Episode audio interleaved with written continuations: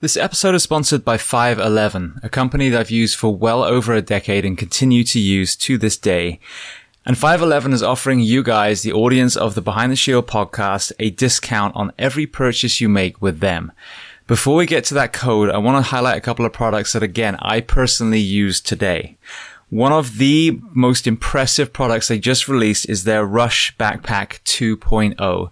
Now, for many of you, whether you're going to the fire station, the police station, whether you're traveling with your family, whether you're taking training courses, we have to fly, we have to drive, we have to take trains. And I have to say, I own multiple backpacks, many of uh, 511's different ones, but as far as a day pack, this one was the most impressive. There are so many different compartments. The way it sits on your back is incredibly comfortable. If you are a concealed carry person, there's also a spot for a weapon. So they've thought of multiple, multiple things that a man or woman would have to do on a daily basis. That is in addition to all of the products that I talk about a lot their uniforms fit for men or fit for women in the first responder professions. The footwear that they offer, whether it's the Norris sneaker or the Atlas system that is designed for foot health and therefore knees and back and hips and shoulders and neck. As a civilian, I live in a lot of their clothes as well. Their jeans stretch. You can actually squat down in them. We live in Florida here, so I wear a lot of their shorts, which again, very, very lightweight material. You can get it wet and it will dry almost immediately. And then moving to the fitness and tactical space, I used to have just a regular weight vest. Recently, I switched to a 511 vest and actually bought ballistic plates as well. My thinking was simply if I'm going to have a vest, why not have one that protects me as well? And that TAC vest is trusted by law enforcement all around the country.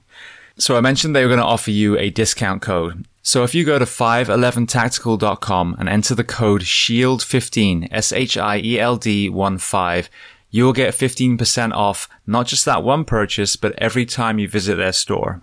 And if you want to learn more about 511, their mission, their products, then listen to episode 338 of the Behind the Shield podcast with the CEO and founder, Francisco Morales. Welcome to episode 466 of Behind the Shield podcast. As always, my name is James Geering, and this week it is my absolute honor to welcome on the show Jeff McGreevy. Now, Jeff is a Marine veteran, then transitioned into law enforcement, serving in multiple details, including SWAT and the gang unit. So we discuss a host of topics from his transition from the military to law enforcement to an officer involved shooting he was involved with and the nonprofit 911 at ease where he's bringing mental health solutions to the first responder community. Before we get to that conversation, as I say every week, please just take a moment, go to whichever app you listen to this on. Subscribe to the show, leave feedback, and leave a rating. Every five star rating helps elevate this podcast, making it easier for others to find. And this is a free library for you, planet Earth. So all I ask in return is that you help share these incredible men and women's stories so I can get them to everyone else who needs to hear them. So with that being said, I introduce to you Jeff McGreevy. Enjoy.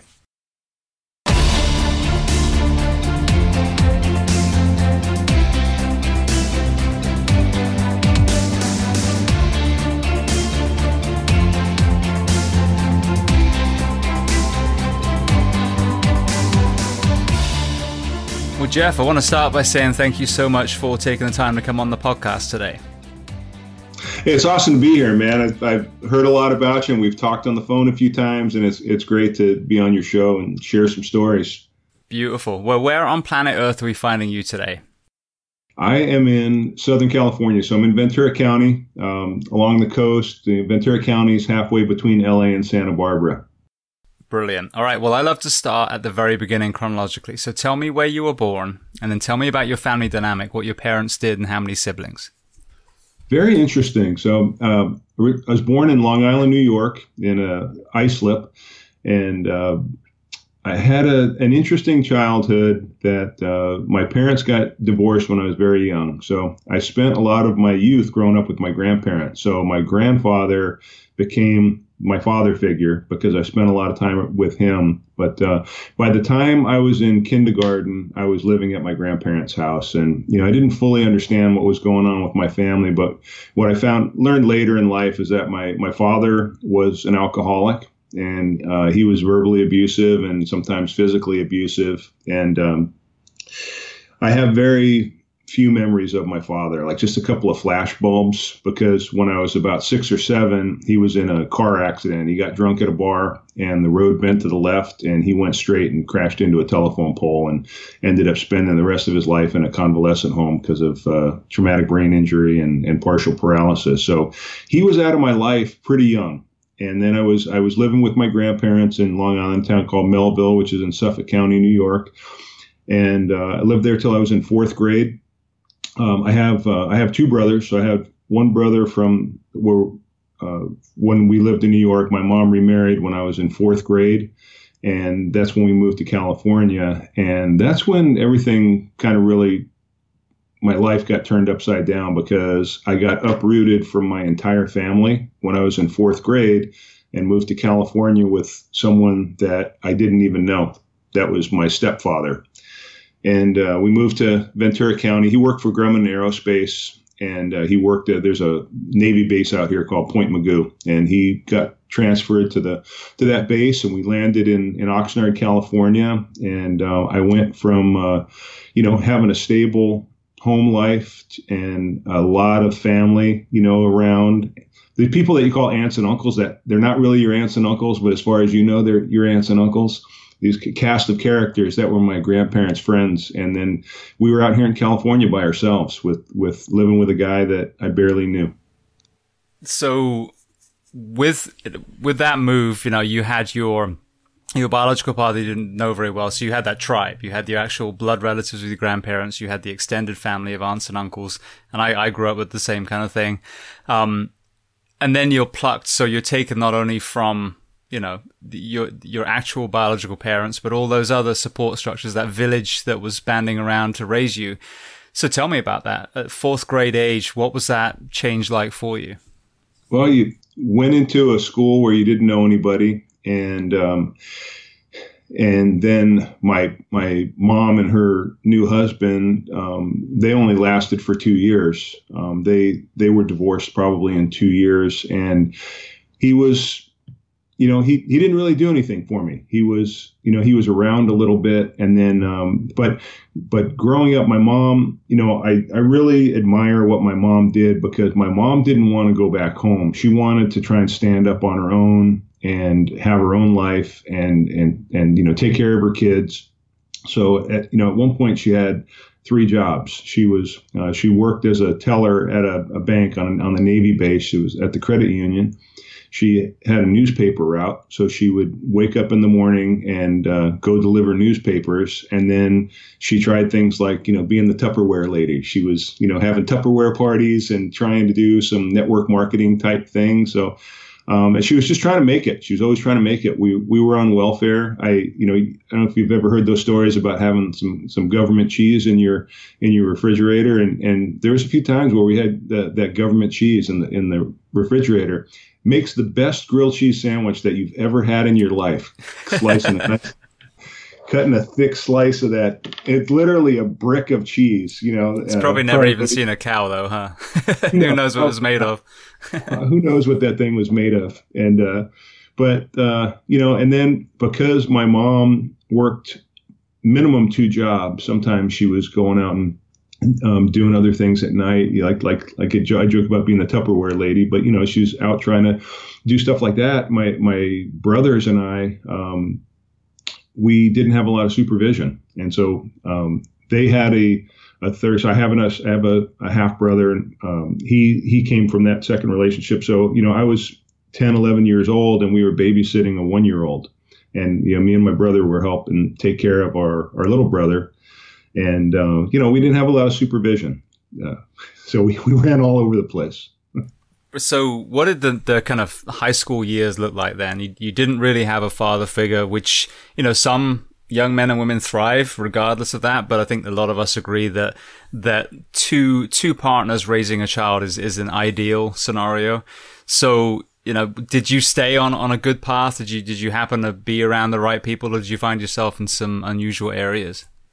Yeah, in high school, I found myself. Um, I I had no interest in in school really. When I I'll, I'll, I'll kind of so I lived with my grand. I got the opportunity to go back and live with my grandparents for one year in my ninth grade, which in New York it, seventh, eighth, and ninth grade is considered part of junior high school, but out in California, most places, ninth through twelfth is traditional high school. So I got, I convinced my mom to let me go live with my grandparents for a year, and I think it's, you know, we're talking about 35 years ago, but I'm sure I just wanted to go home. Like I wanted to. We missed our grandparents, we missed our our family, and I convinced my mom to let me live with my grandparents for one year. And I went back and I was back in this stable. You know, my grandfather was a World War II veteran. He was a he was in the Marine Corps. And my grandma was, you know, the sweetest lady, you know, you'd ever met. But she actually had a big voice too. She wasn't afraid to give you a scream down, you know, when when you needed it. But I was back with those people that were they had a house and they had um, they took you places and you could go eat, eat out and have dinner and they had nice friends and um, you know all my family was there and um, then after a year, my mom made me come home. So I was in the stable environment again, and my mom basically said, You need to come home. You can't stay there. So I came home for 10th grade. And when I came home, um, I wasn't a troublemaker, but I didn't do good in school. And I, I was, I ditched more than I was in attendance at school. And I, um, you know, I, I sometimes I hung around with the wrong kids, but you know, two good things happened when I was in high school. Is that from a very young age, I wanted to join the Marine Corps, and uh, i know a lot of that had to do with my grandfather, and um, so I got a I got a letter from the from the you know the veterans out there. I'll get a kick out of this. I have I still have this letter, and it says, "Thank you for your interest in the United States Marine Corps, but because you're only 14 years old." You're going to have to wait a couple more years. And they sent me a sticker, so I got a sticker. But um, but I kept that letter, and I, I, found it a few years ago. But what I did is I I, I knew I was going to go in the military, and um, and then the other great thing that happened to me is that in 11th grade I met the the woman that I would be in love with for the rest of my life, and I'm still married to my high school sweetheart. And you know she found this troubled kid that went to a different school, and she went to private school, I went to public school, and we met um, because I actually had moved out of my mom's house. I was um, living with my friend for a few days that lived across the street from her, and that's how I met her. And you know, we've been going out since 1986 when we were in 11th grade. But um, but I, I, knew I, I knew I wanted to go in the service. I wanted to. As I grew, I was a terrible student. I was ditching school all the time. I was I was failing. I was you know I was in jeopardy of even graduating from high school. It was so bad, and um, there was a teacher that saved my life in a way. And I, you know, I'm not trying to exaggerate, but I joined the Marine Corps and it got time to get close to graduation and I wasn't going to graduate. And we had to convince my English teacher to give me a D instead of an F so that I could graduate. I had to prove to her that I had joined the military. And the only reason that she agreed to give me a D is because we proved that I had joined the military, and you know, she said, "Okay, I'm going to give you a D because I think the military is going to straighten you out." Excuse me, but it was um, it was you know a lot of things kind of lined up. And then when i when i joined the, the military my life kind of took off in a positive way and i grew up and my wife and i got married um, you know and then later on i became a policeman. Beautiful. Well going back to the influence because obviously there's a couple of key key people that that forged that path for you. One was your granddad, one was the teacher that you know gave you a chance. And I think those mentor figures, you know, those those uh, second chances in life are very important for a lot of these childhood stories that didn't start off, you know, in an environment that enabled them to thrive. So with you finding yourself in a mental health space on the other side of your law enforcement career, do you ever remember your grandfather discussing World War II or exhibiting any kind of, uh, you know, PTS style issues after? Because that's a generation that didn't really talk that much about it. My grandfather would never talk about it. So, what I knew about my grandfather is that he had what they call shell shock. And I think that's before the term PTS or um, any of that terms existed my aunts and uncles, who were his age, um, they said um, they said when you when his name was Charlie. When Charlie came back from the war, he wasn't the same person, and he had shell shock. And I didn't quite understand what that meant, but stories that my mom told me is that my grandfather slept uh, in his room and he had his hands across his chest in an X with his wrists, his forearms over his heart. And he told my mom when she was little, she said that um, they slept that way so that if the Japanese got into their camp and they tried to stab them, that they at least their heart was protected while they were sleeping. So he was in the the first Raider Battalion, was which was in the the beginnings of I don't know if you call it the Special Forces of the Marine Corps. You know, now it's Marine Force Recon, but he was in the First Raider Battalion. And the only thing that he would ever tell me about um, uh, the military um, was that he was in a couple of raids where they came in on some small boats. And uh, the thing that he told me before I went to boot camp is he looked me in the eye and he said, "Don't volunteer for anything." but what I what what I saw from what my mom told me was that um, also going back to she, she there was a few times that things happened when they woke him up when he was sleeping where he came up fighting meaning you know he was st- you startled him. And so they learned you know don't startle dad when he's asleep. And this this this peculiar way that he he slept sometimes where he had his hands across his chest. And you fast forward 50 years, you know, to his grandson, and I had very similar inc- incidents happen with my children a couple times where they woke me up when I was asleep, and and I came up, um, feel you know, feeling like I was under attack. You know, that I woke up, somebody shook me, and I didn't hurt them, but I was. If I would have grabbed them, I probably would have put them through the wall. If I would have got my hands, because I just, I, I had eventually got PTS myself from from the job. Yeah, well, it's it's so interesting, and sadly, we've lost so many World War II vets. So I'm still trying to get someone from that era on. I just had uh, Major uh, Jim Capers on from Vietnam era, who's 84 now, and you know, this is a this is a constant through line. It was an issue. When you look back in time, you had Soldier's Heart, you had, you know, shell shock, you had the thousand yard stare. Now we call it PTS. It's the same exact thing. And especially in the Vietnam era where they had no way of offloading it. You know, the, the World War II vets had the ticker tape parades and the welcome homes in general. I'm sure some of them didn't, but, but the Vietnam vets were spat on and called baby killers a lot of times. So they didn't even get to process what they'd been through. So yeah, it's very, very interesting hearing, you know, stories of that generation. Well, with you joining the Marines, were you an athlete during high school age? I, I played football and I, you know, I, I was one of those, I, I always loved baseball when I was a kid. And, um, I tried off, I told you I was, I didn't, I wasn't doing good in school. And, um, I never played organized sports when I was young because my mom couldn't afford to pay for little league or, you know, youth football. And so when I got into high school, um, I I started playing football and I wasn't that good. I was on the team, you know, and but um, when I tried out for the baseball team, I made the baseball team. I'd never played organized baseball in my life, and I made the team. And because I didn't have a good enough grade at, grade point average, I couldn't. I wasn't allowed to be on the team. So that was a you know a you know setback for me. Um, but I, I played um, JV and varsity football and I played tight end and did a little blocking, um, caught some passes, and I was always I was always uh, the second string kid. I was I was an average build, but the the guy that was playing in front of me was six five and weighed 50 pounds more than I did. So, you know, I could never get the starting position, but I got to play.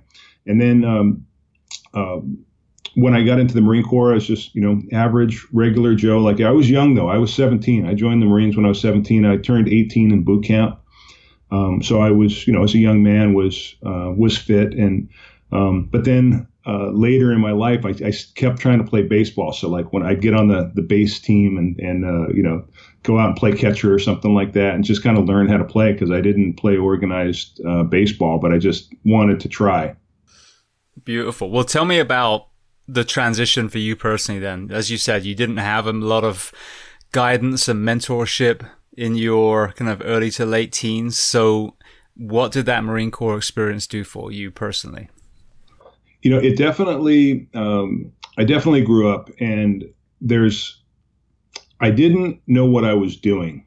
Uh, I didn't have a good mentor to help. You know, my grandfather had been in the Marine Corps 40 years ago, you know, before I went in. And so when I went in, I just knew I was going to join, but I didn't know what to do. And my mom was telling me, like, hey, you should try and get a job where when you get out of the military, you'll have some kind of a skill, you know. So I couldn't make up my mind, and I just finally went in open contract, which means you know no no guarantee, which is kind of the stupidest thing that you can do, really, because I could have been a cook, I could have been a truck driver, I could have been anything, you know. It's just based on the need, and I ended up um, being being a um, an admin clerk, but um, I got my job got chosen by based on where I was standing in a parking lot. I was in a group of about 200 people, and there were three jobs you can get. And based on where I was, they like divided the group in three groups, and they said, "Okay, you go with Staff Sergeant so and so. You guys go with this," and that's how we got our job. And then uh, when I got out of A school, um, I got I stayed at Camp Pendleton, and um, I just showed up. I sat at a little shack, and a bus came and picked me up. I had no idea where I was going, and um, there was a helicopter squadron that had a vacancy, so they sent me to this air wing, and then I sat at the wing, and then there was a squadron that was just rotating back from Okinawa, Japan. And, excuse me, and they plugged me into that helicopter squadron. And it was just all by chance like um based on what day you got there or sometimes where you were standing is how what, what your job was for the rest could could have been for the rest of your life. But i ended up in a uh, hmla 367 which is marine light attack helicopter squadron 367 and um, if you've if you've listened to some of the the SOG journals um, with John Stryker Meyer or some other people where they talk about the secret mission in Cambodia and, and Laos. Um, Scarface in Vietnam was one of the the helicopter squadrons that was was fighting that secret war and, and helping them. But uh, I I stayed at Camp Pendleton for most of my time. Um, I, I, I, did one pump over to Okinawa, Japan. And then uh, when Desert Storm happened, we went to Saudi Arabia and then into Kuwait for the for the uh, Gulf War in, in 90 and 91. But going back to I guess your your question was like, you know, how did it shape me? Is that I started becoming a man, and you're around people that are very serious, and they hold you. They have standards, and they hold you to those standards. And you have a job, and now you have responsibilities, and you're part of a uh, a, a multi multi million dollar operation um, where they take their work very seriously. And it was interesting being around pilots because you know I was this dumb idiot that barely graduated from high school, and you had some people that graduated from the Naval Academy, and and um, you know obviously all the pilots, the officers were all college educated. And you know seeing the caliber of people that were that were in our military was was really impressive. And uh, i just wanted to serve is really you know, why did I do it? I wanted to serve my country is the number one answer. Beautiful. Well, again, uh, rare perspective. Not many people on here, you know, were were in that first Gulf War. So you went through the training. You obviously, you know, started growing as an individual. You get deployed to an actual combat zone. What I like to ask anyone who's seen combat is is, and I preface it by this: no more evident than this last year, the polarization of our media. And I think the same during war. You get either kill them all, let God sort them out mentality, or you get baby killer mentality. And in the middle are all the men and women, the children that we've thrown a uniform on and sent to go fight a war for us while we sit and eat our fast food and watch Jerry Springer. So what I like to do is, is ask the people there, when you deployed, was there an aha moment where you saw, regardless of politics, whatever sent you to that particular war zone, that you saw um, that there were some horrible people doing some horrible things to you know to the natives of that country, and that that kind of made you realize, okay, that regardless of politics, we are here doing a good thing at this moment. And it was, and you know, in that particular war, and I, and I'm not although I'm a veteran, I'm not a combat veteran, so I just wanted to clarify that for everyone's listening. And, and um, you know, our helicopters went over there and, and did all the um, support for the infantry and other missions. But um, what I saw was a, a bunch of red-blooded Americans who um, went over to Saudi Arabia and in, into Kuwait because that country was invaded. So that one, there was that clear act of aggression where the Iraqi army in, invaded one of our allies and we were there and, and they were murdering people. They were killing people. They took over this area. They were kidnapping people.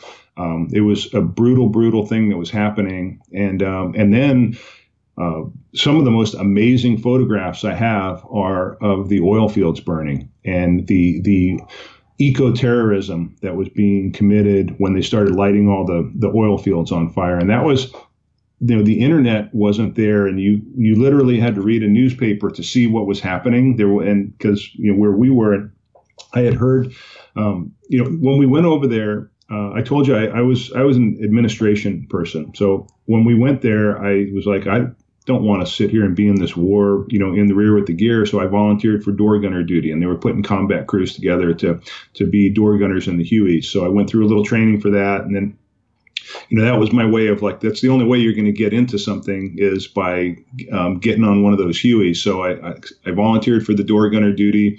Uh, I, I, didn't do any combat missions. I did a couple of missions that were non-combat, but uh, the day of the ceasefire, uh, I had an opportunity to to fly from a base called Tanajib, which was in the northern part of Kuwait near the border, and we flew into uh, Kuwait and to pick up the uh, general, commanding general First Marine Division, and we left our base, and you see this dark cloud ahead of you.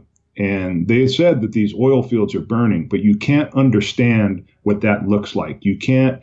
You, there's no. You, this is something that we've probably never seen before, so I just can't even process this to, to imagine what it looks like.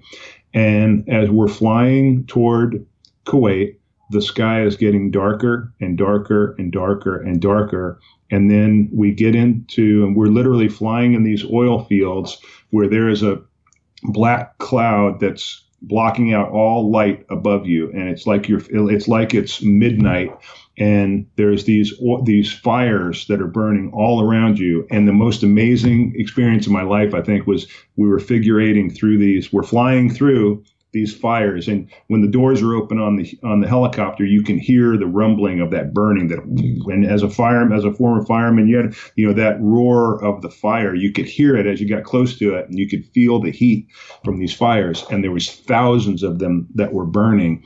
And to see that uh, actually fly through it was one of the most i was only 21 years old when this is happening also um, was probably one of the most significant things of my life that I couldn't believe that this these they did this. And what's going to happen? What is this uh, what is this going to do? But um, but anyway got to spend um, a day or two in Kuwait City after the ceasefire. And um, we had a the you know the one exciting thing that happened on that helicopter is that we had to make an emergency landing in Kuwait City because uh, something blew in the transmission and uh, we and we had to do a slide on, which is basically sliding. It was landing a helicopter like an airplane, and um, these guys, were, the the transmission was going to fail at any moment, and they were they were afraid that we were going to start losing power, and we were flying over power lines and build. We're in the city. We're in Kuwait City, and it's only been cleared for one day. And we come let we we landed on a soccer field in the middle of a courtyard of a bunch of buildings by ourselves. No infantry support we landed in this area by ourselves. And when we shut down the aircraft, a bunch of guys start walking to, towards us with AK 47s, but they had their other hand up, waving at us. And um, this guy's wearing like slacks and a button down shirt with an AK 47 in one hand and saying, Hey, we're part of the Kuwaiti Liberation Force, and well, we're going to protect you. And they set a perimeter around the helicopters while we were waiting for you know our guys to come and and protect us. It was an amazing experience. Amazing experience. Yeah, well, I think that's it. You, you said about not being a combat veteran. Well, just like firefighters, there's only a handful of us that ever found a person in a house and successfully pulled them out and got on TV with our sooty faces and got a medal a few weeks later. But everyone goes into that door being prepared to do the same thing. So, I mean, you know, the action that you saw, the risks that you and your crew took were, you know, the same as anyone else. Just some people had to, happen to actually see combat. So with, I mean, that was a pretty, you know, uh, incredible moment to be a part of. Tell me about your decision to transition out of the Marines and then and then getting into law enforcement. I had a couple of guys that I was in the service with that either were reserve police officers like we were i was at camp pendleton so there was a couple guys they were much older than i was and this guy was a reserve police officer with oceanside pd which is the neighboring police department at camp pendleton and then there was a guy that from new mexico that had been a cop for a few years in new mexico and then he came back in the military and then there was another guy that um, he had been shot while he was a police officer he was a reserve police officer and he got ambushed um, in the bathroom of a Denny's of all place. Um, in uh, and a guy, a bad guy was he didn't know it, but when uh, when they parked their car, there was a criminal in the Denny's, and he went in the bathroom.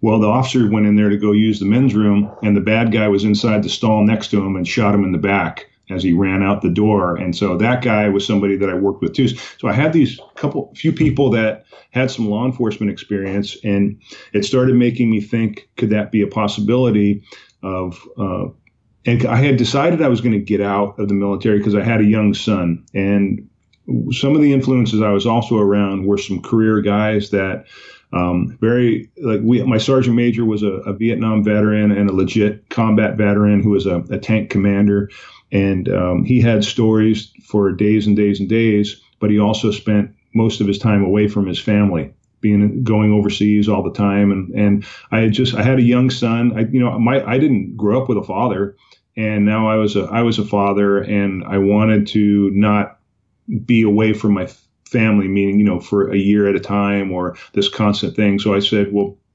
maybe I'll start looking at a police officer because I, I had some mil- my military experience and and I wanted to really just continue to serve is what my thought process was is that I served my country maybe now I can go back and serve my community is what what my thought process was and again I didn't know what I was doing because I didn't have really a mentor to help get hired as a police officer. I didn't have somebody to, you know, like help me through the process or tell me what to do and not to do. And that's kind of a, you know, an interesting story there.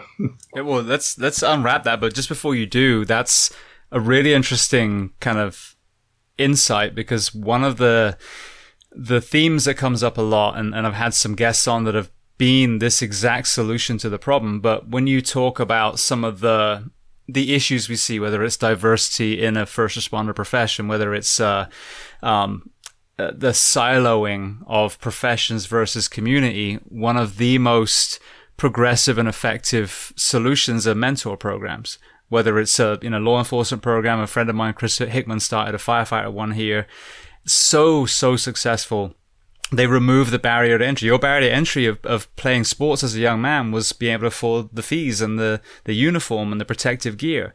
Well, the same in the fire service. You know, if you got someone of, of any color or creed who grows up with the inability to pay, how are they going to buy or rent bunker gear and go to fire academy and all these things? So they get together with local departments. It's a beautiful synchronistic relationship between the city and the county here, which most people listening, those two don't, entities don't play nicely with each other, which blows my mind. But, um, but they do, and they've created this environment where someone like yourself, whether it's a teenager, whether it's someone younger, wants to enter a profession, they don't know how they're going to do it. Well, those programs not only will guide you through, but also they remove any financial barrier. As long as you can physically show up to that fire station or police station at that time, you will be guided by experienced professionals. You will be given the gear. There are scholarships for fire school or police academy. And to me, that's, that's exactly what we need because we have so many great potential responders out there that never ever get the chance to, to follow that dream it's such an amazing thing to have for someone to have an opportunity like that because like you said removing the barrier i told you i couldn't play little league or youth sports because you know my mom couldn't afford to, to buy the equipment. And for someone that has a heart that wants to serve a young person that you know maybe they were inspired by a firefighter or a policeman in their neighborhood or a paramedic that they wanted to go up and i, I want to do that or they maybe they have a family member or they just want to serve their community um, to be able to pursue that dream uh, is, is an amazing opportunity. And I, I, wish more, I wish we had more of that stuff out here. One of the things that I did see that I'll just use in the and police and fire does it is they have an explorer program. So young people can start to get mentored by firefighters or police officers and learn a bit about the job and they'll either love it or they'll hate it. They'll either want to grow up and go yeah i absolutely want to do this and um, and they'll also have an edge because they're they get to hang around with firefighters and kind of learn a bit about what goes on and and you know see the, the rewards of, of doing a, a noble profession like that um, so it's, it's, it's pretty neat to see the kids that they were around us at 14, 15 years old. Then they become a cadet, and next thing you know, they're they're working patrol with you. You know, yeah. 10 years later. Well, exactly. And then I've had guests like um, Craig Hunaumi, who's the known as the skateboarding cop, um, and then Pat Russo, who founded the uh, New York's uh, NYPD Cops and Kids Boxing up in New York. So there's there's obviously the Explorer mentorship program, but then you have other roles that we play in the community to again steer you know young boys and girls of all backgrounds into channeling their energy in a positive way, learning to be a kind, strong, compassionate, you know, man or woman through a medium, whether it's a profession or whether it's a sport. Yeah. And also learning that this is a profession. You know, firefighters are are professional firefighters and police officers are professional police officers. And it takes a lot of training, takes a lot of dedication because you make some pretty big decisions when, you know, as I graduated the academy when I was 22 years old and you know you're you're dealing with some pretty significant problems sometimes and you know as you evolve through your career you just become a professional you just understand how to handle situations and read people and um, you know it's it's pretty neat to you know, kind of see the evolution of how things played out Absolutely. Well, you said about there was a funny story about how you actually got in. So, so what was that journey like for you specifically? So, in 1991, I was still I was still in the military, so I, I, came in right after Rodney King. So the Rodney King incident was the biggest thing probably happening in America at that time, and that's where a, a man that was um, that was assaulted by some LAPD officers during an arrest, and it became famous because of this video that somebody took from the balcony. You know, who saw the uh, the takedown, the arrest, and uh, I I had decided that I wanted to become a police officer. So what I did is I opened up the Sunday paper, and that's how you found jobs back then. And the classifieds of my local newspaper is had four police departments that were announcing their test dates, and they were little tiny, like you know, two or three inch ads in the in the classifieds in the newspaper. So I called all the ads and made appointments to go take the tests. Excuse me, and one of so I, I I passed all the tests, and um, then there was there was two departments that had conflicting dates, and I had no idea what I was doing. I hadn't researched benefits. I didn't know how many people were in these police departments. I didn't know which one was better than the other. Um, benefits, pay, anything. I just was like following the classifieds to okay, well these police departments are hiring, so let me start you know calling and making appointments to to go through the process. And on the, on this date, on one of the testing dates, there was the Simi Valley Police Department, and I think it was Santa Paula PD. And I looked at the thing and it said, well, the Simi Valley one pays a couple more dollars an hour, so I'll go take that test. And I ended up getting hired by the Simi Valley Police Department and that was a department that had 140 people, and they hired six people. And the Santa Paula PD was only like 20 cops, and they were hiring one person. And I had no idea, you know, how limited the scope was. Of I probably never would have gotten hired by Santa Paula PD but I pursued Simi Valley, and the, the town that I lived in was Oxnard, and they were having a hiring freeze, so I couldn't apply. That was my hometown, Oxnard, California, which is in Ventura County. So I went with these other local departments. Um, I had contacted the sheriff's department, and I was in Kuwait when the when they had their interview process. But eventually, was going through this whole process while I was in the military, and that's really what gave me my street creds. Is that I was coming out of the military right after the war, where we'd had a win, and um, I had served during that conflict, and I was squared away. I was 21 years old. Um, I, you know, I interviewed well, and uh, I, out of about, you know, like 400 people that applied for that job, I ended up ranking fourth. And one of the challenges was I told you I barely graduated from high school. Well, I barely passed that written test once I, it was just pass fail, thank God. So I passed the written, and then I smoked the interviews, and and the other stuff was good. And then next thing I know, I'm just I, I got through my background, and I was three weeks out of the military. I was in the police academy, which is unheard of. Beautiful. Well, so that's a that's an unusual kind of um, portfolio to be bringing into the profession. It's an unusual time because it was one of the big you know, the, the magnifying glass was definitely put on law enforcement. I think if you reverse engineer what the streets of LA looked like prior to that, and, and again, a topic that I will definitely get to, which I think is the illicit drug uh, you know, the, the decriminalization of, of addiction and how that created such a horrible, um, you know, war on LA streets, which I think, you know, in part resulted in what we saw. Doesn't make it right by any means, but it wasn't like Dixon of Dock Green. They all just pulled out their truncheons and started beating someone to death. Um, I think it was a, a horrific symptom of, of what the tension was like in there. Um, so, you ended up doing basically three decades in law enforcement. So tell me, what were those first few years like? And was there a contrast to what we're seeing right now? I think the job is, you know, like I came in at a time where there was a lot of hostility toward the police, but then I and I got a job with what was literally the safest city in America per capita, which is Simi Valley, California. And so the, that was not a really, a, I would say, a dangerous place to work. I mean, it's a safer community overall. It's kind of like Copland. A lot of cops and firefighters live there, but they worked in the big cities, the real busy areas. And the, the early years were um, pretty good, where I, you know, I, I learning how to do the job, and I, I, me and my my academy classmates were always competing with each other to get the most arrests and uh, um, just be because you're young, you're just active, you're you're out there just um, hunting all night long, looking for burglars or looking for drunk drivers or looking for for um, drug, drug offenders and.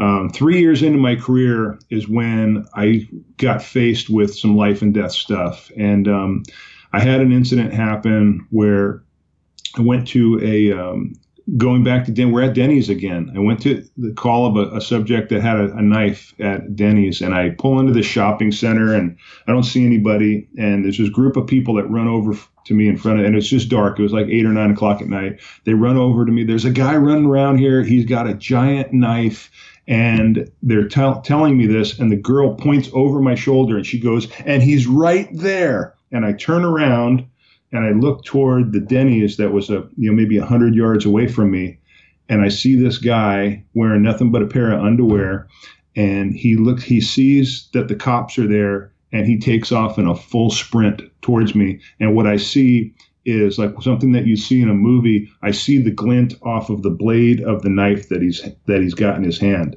and they're just telling me like this dude's crazy. He's running around. He was chasing us with a knife, and this guy just breaks for me.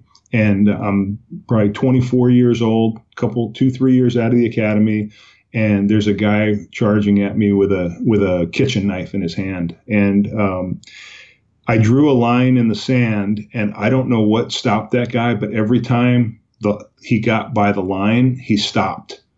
And I don't know if there was some other power that told him, "You take one more step, and you're a dead man."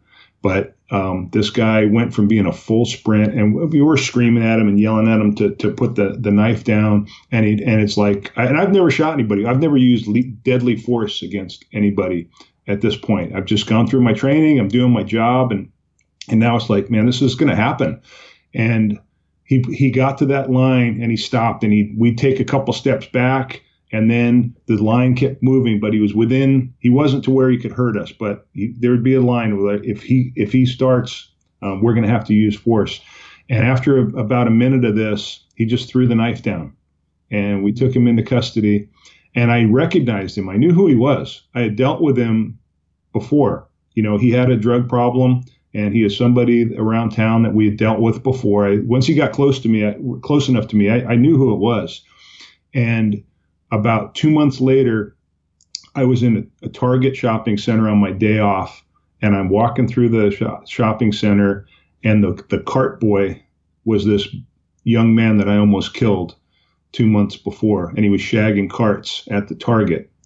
And he's and he walked up to me and he said, "I'm sorry, about I, I, said i'm sorry about what happened. He said when i was running towards you i recognized you and i didn't i didn't want to hurt you. And so we'd had some kind of contact before and this guy he basically was trying to commit suicide. He was he was to he was to run at the cops and try and force us to kill him. And he he's he recognized me and just changed his mind you know, we end up arresting him. We're taking him to mental health where I don't remember what we did because so long ago. But like you fast forward a few months, and now he's he's living his life and he's got a job. He's doing something, and he apologized to me for what he did.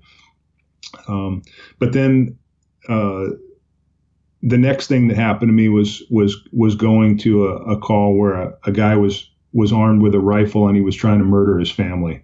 And, and that was and that was um, that was that was when um, I was involved in a shooting and and um, um and and stopped this guy. He pointed a rifle at his 11 year old son when he came out of the house, and luckily I was I was there to stop him. So, I mean, this this to me seems like a very very obvious answer to what I'm about to ask you, but it's never ever given any any time. I think in any discussions that we see on television. When you take a step back, how many violent incidents or you know kind of what rough percentage of violent incidents that you responded to had an underlying element of mental health or addiction? I think a lot of them and so it's hard to put a percentage on that. You know it's very difficult. But um, i saw a, a lot of violence where some people were in the wrong place at the wrong time and they were victimized by someone that was high on methamphetamine or something else. And um, the people whose homes were broken into by uh, by crazy people but you know and you mix mental health and you sprinkle some some crystal on top of that and you have a powder keg. You've got somebody with some mental health challenges and then now they're they're under the influence of a stimulant or something. And they can they can be very dangerous people. And i saw a lot of um, a lot of violence, you know, was alcohol related too, where you've got people that were victimized by their own family, someone in their own family There was, you know, domestic violence incidents, you know, both ways between men and women or children that were abused. Um, and so, so you have the alcohol component.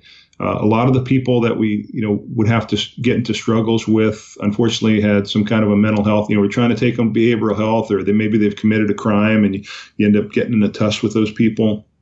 And it's never pretty to arrest somebody. You know, no matter how much training you have, a fight is a fight.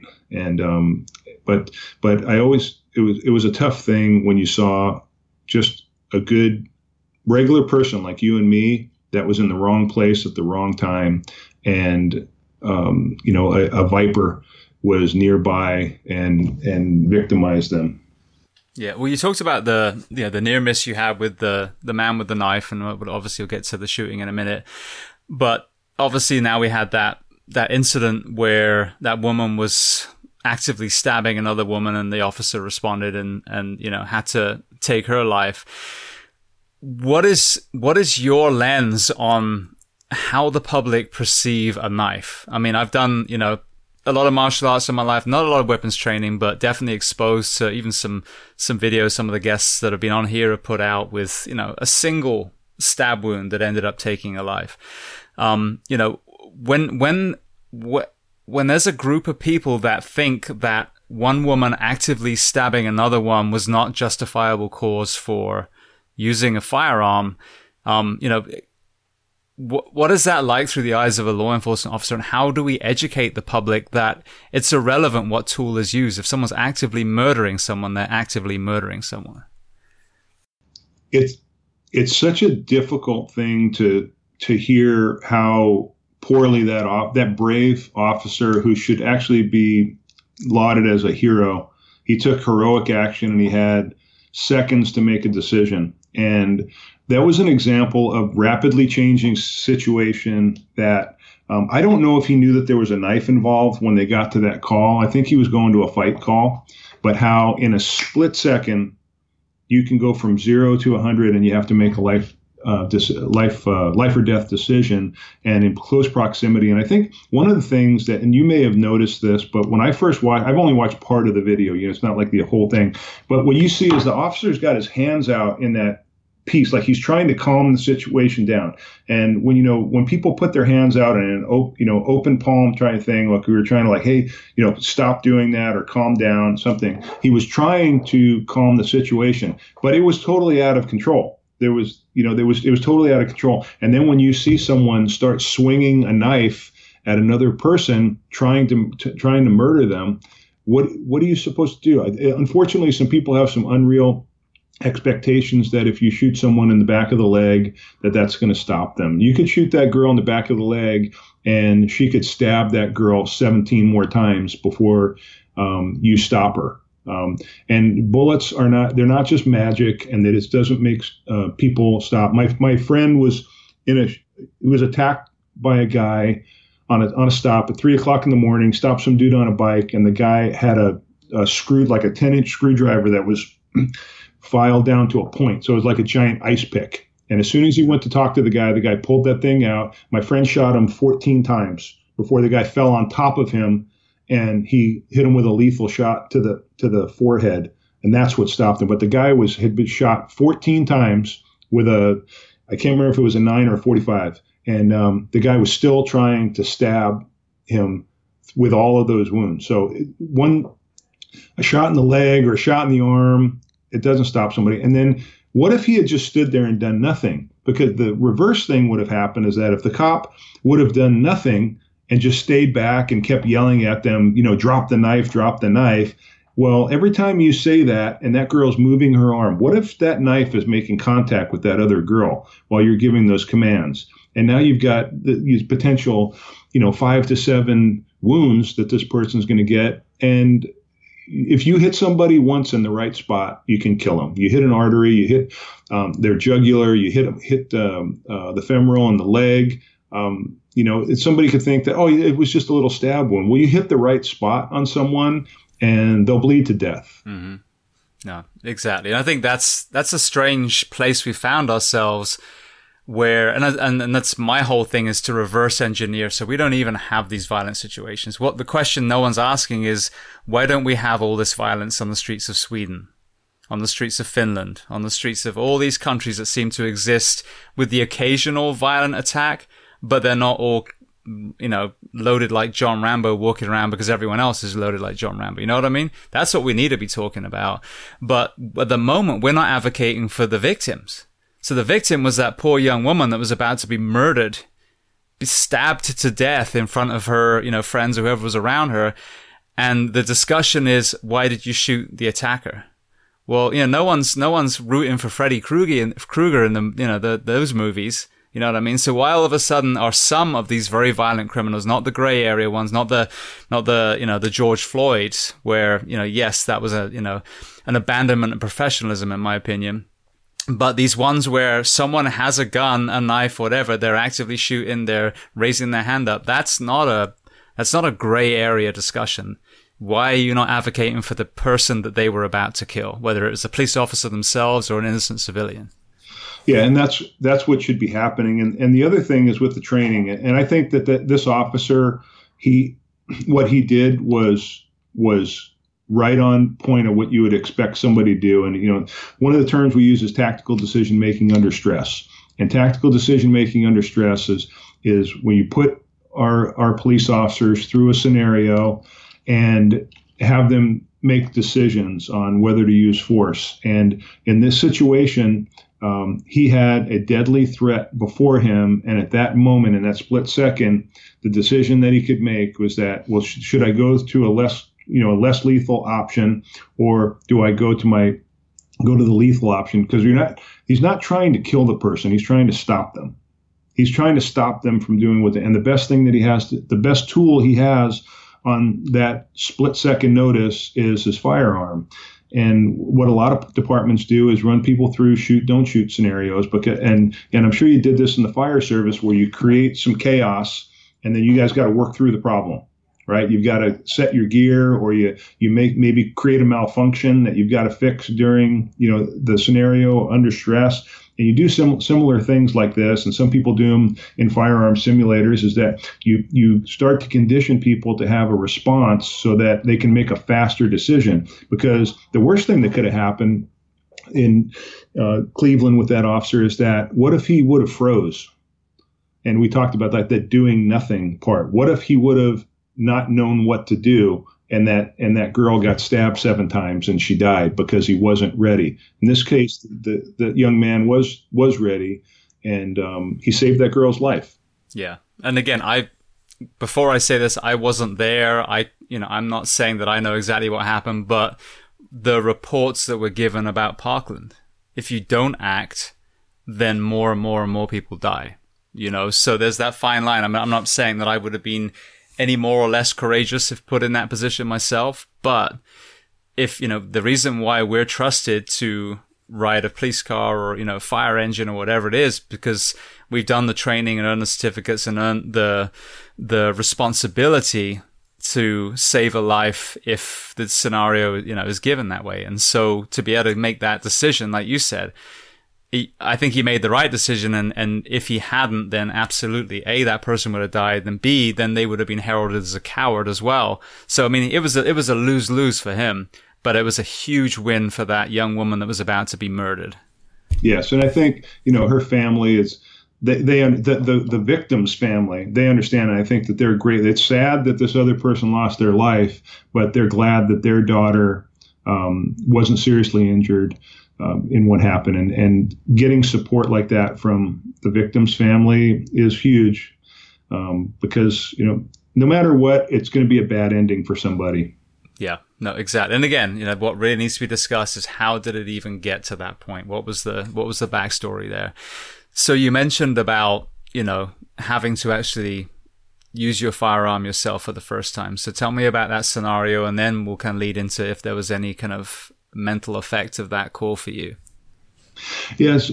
So about three years into my career, we went, we, uh, we had a, a call of a, a guy that was under the influence of alcohol and prescription medication. It was up in a pretty nice neighborhood, um, but that he's the, his daughter called, his 18 year old daughter called and said that my dad has a gun and he's running around the house. He says he's going to kill all of us and then kill himself. So myself and a partner, we kind of arrived at the same time, and I parked about, you know, ta- tactically, you know, we parked about six or seven houses down the street. We blacked out before, which means turning off all your lights and stuff, and blacked out down the street. And as we parked our cars, um, about 40 yards up, and it was it was dark. It was about 8:30 at night. We see this woman get out of a car, and she just starts sprinting down the street towards us. and my partner said, "I'll talk to her." And I said, "Okay, I'll go up and um, see what's going on by the house." And uh, I took my shotgun with me. And um, so I make my way up to the house, and I kind of I'm across the street and I'm snaking through the front yards. And long story short, I make a, a, a good approach and I, I, I, get myself into a real dark spot on the neighbor's driveway across the street. And I don't have any protection, but I have concealment. He's nobody can see me because I got in this real dark spot. And so as I'm up there, um, my the, the the I'm being updated that who the the person is that um, the girl that ran down the street said that her dad had a had uh, a rifle and that he was running around the house, you know, trying to load the guns. And he said that he was going to kill her and her 11 year old brother, and then he was going to kill himself.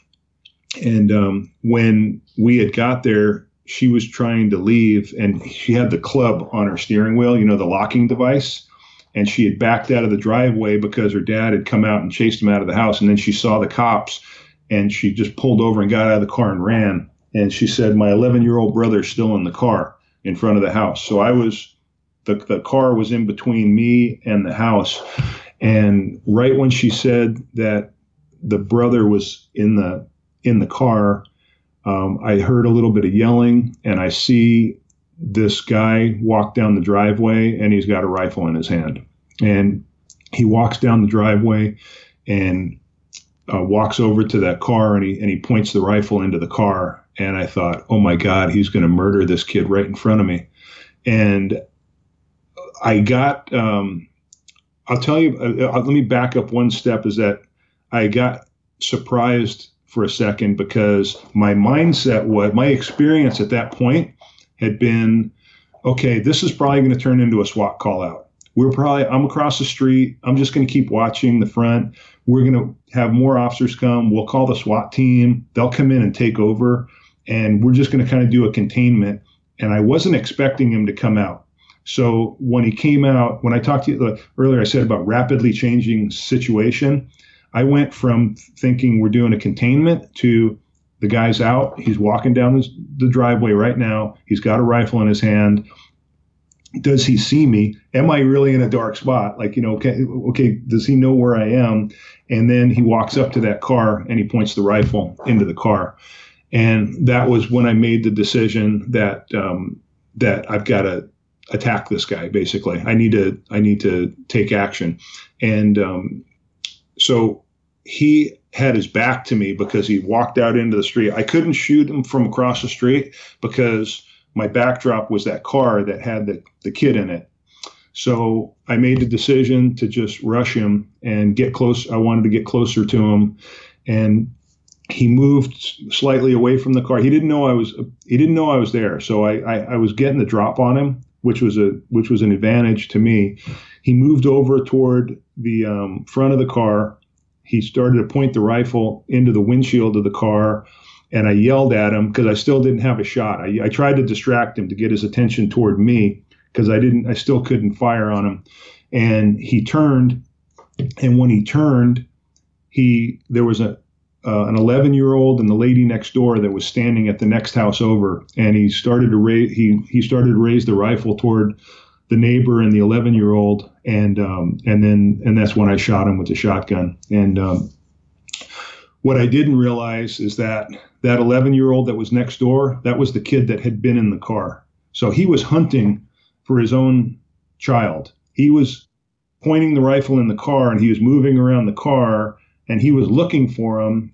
And what I didn't know is that the kid had gotten out of the car before I got there and was standing over on the driveway with the neighbor, and then he saw his son, and he started to raise the rifle, and, and that's that's when I, I that, that's when I engaged him.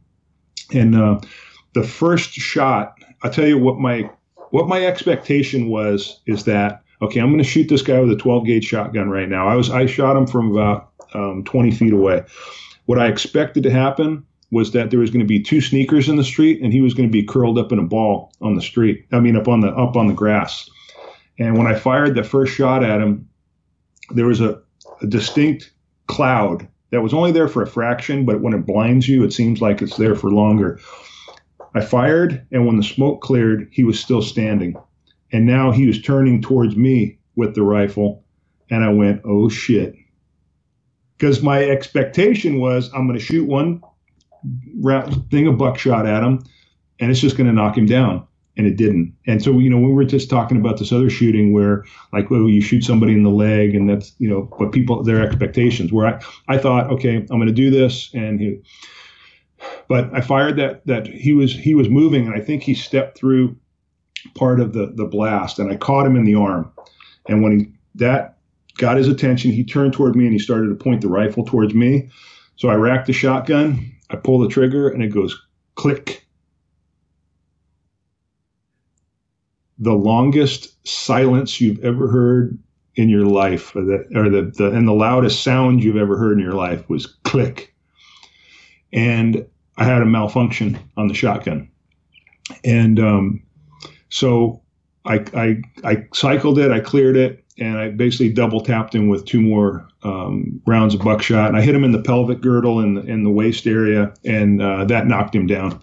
Um, he fell down on the ground. He's laying face first and uh, face down, and the rifle was underneath him. And as as I was walking up to him, because I'm hitting him, I'm on the move, so I hit him, I cycle it, malfunction, and then I, there's a double tap of where I, I, hit him twice, and I could see the blast now hitting him in the pelvic girdle, and I know I'm hitting because it's buckling his his hips, and he goes down to the ground and the rifle's underneath him. And as I'm walking up to him, screaming at him, "Don't do it!" He's trying to roll over to pull the rifle out from underneath him, and I'm like, "Oh my, this, oh my God, I'm gonna have to, I'm gonna have to, ex- I'm gonna have to shoot him from close range." And um, that he ran out of gas, and he just kind of collapsed down on on the rifle, and then that's when I saw you know, you, my, I had totally had tunnel vision because I was fixed in. It was like looking through a soda straw of look, because the only thing that mattered is where his hands were and what that gun was doing to make was going to be what my next decision was going to be. Is if I was going to have to, you know, shoot him from really close range to stop him. And all of a sudden, I saw a Beretta, a nine millimeter, come into my field of view and it was my partner who ran up the street and now was with me. And then that's when my vision opened back up. So, you know, I experienced auditory exclusion. I fired a shotgun three times and my ears weren't ringing. Um, my, uh, I definitely was totally fixated um, on him. I mean, you know, focused on the, what the threat was. And, um, and I had an adrenaline dump after that. And, um, to, to the interesting things were so what I learned afterwards is that I short racked the shotgun. I cycled it so fast that I didn't come all the way back and eject the empty because um, I fired and I racked it super quick while I short racked it, which means you didn't open the chamber up all the way and eject that casing, shell casing, and pick up a new round. So when I fired, I get that click. And when when they say you'll revert to your training, that's exactly what I did. In the police academy, when you were at the range, they were taught us for safety when you were shooting your gun, like if it doesn't go off, hold it down range and wait because you could have a squib right. You could have a, you know, it could be a delayed primer. And I remember, I, I don't know why, but I'm standing there looking at this guy and I'm going, okay, hold it on him. Come on, baby, go off, you know. And then I knew I had some kind of a problem, and luckily I was able to, to clear it really quickly. But those things that I'm describing you, could tell me it take a minute to tell you, but those those thoughts happen in a fraction of a second you know, make the decision, fire, reassess the target, fire, click. Nothing's wrong. What's wrong? What's wrong? What's wrong with the gun? Clear it, and then a very rapid double tap on him that seemed like a long time, but the whole thing was over in maybe five seconds, the shooting incident. But I just spent five minutes like describing to you what happened, but it probably was over in five seconds once I engaged him. Now, what time of day was this? It was about eight o'clock at night, so it was dark. Okay, yeah, so you got the, that element too. Um, yeah, I mean, it's fascinating. I had uh, Lieutenant Colonel Dave Grossman on a couple of times. So when you're talking about the, the kind of, you know, looking through a straw and the auditory exclusion, I mean, that's something that's reported a lot. Did the, uh, did the father survive that shooting? He did. So the, um, he did. Um, he lost one of his. Uh, I hit him in the hit him right in the in the pelvic girdle. So he only has one testicle now, and uh, they almost amputated his leg, but he ended up with a with a limp for the rest of his life. But um, one of the things that I learned from that shooting is that my uh, when I got debriefed, the psychologist asked me. He said, "How do you feel that he lived? What are your thoughts about whether the guy lived or died?" And that prompted me to say, "Well, I'm a little bit I can't believe I didn't shoot him in the chest. I mean, I was at close enough distance that I should have. I was 20, 25 feet away from him when I when I when the shooting happened, and I said, I I can't believe like I didn't shoot him in the chest, you know, which is kind of what I should have done. And he said, okay, well, let's talk, walk back through this. He goes, where was the gun when you shot him? And he said it was his hand was down at his side, and the gun was at his side. He was starting to raise it. So he said, so what were you looking at? I was looking at the gun. He said he goes you didn't miss. You you ten ringed him. You shot where the threat was and i was fixated on the direction of, of, of the gun. The only thing that mattered about the decision that i was going to make was where is that gun pointed? And when he started to obviously point the gun at the the neighbor and then when he started to turn toward me the gun his hand was down around his waist area turning this this small rifle towards me and that's what I was fixated on and that's what I shot at and I hit exactly what I was aiming at and the thing that I learned was just about the presence of mind. If like if you get in a situation like that, you've got to think, okay, there's the gun, but raise up. Like, what do you you want if you want to go to for a body shot or or a headshot to neutralize the guy? Um, but I was just fixated on where the gun was, and that's where I shot him. And so that's why he got shot through the hips and the um, the buttocks and the in the groin because that's where his hand was. That's where the pistol grip was on the on the gun. Now, you don't always get to to have someone survive an incident like this. So, were you able to find out the backstory again, like how that man got to that point of crisis that he was in?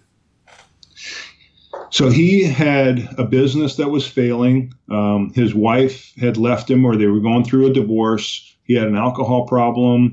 He was taking pills for something. So I don't know if he had some kind of an injury or or what the the meds were, but you know he was under the influence of alcohol and prescription medication by all reports.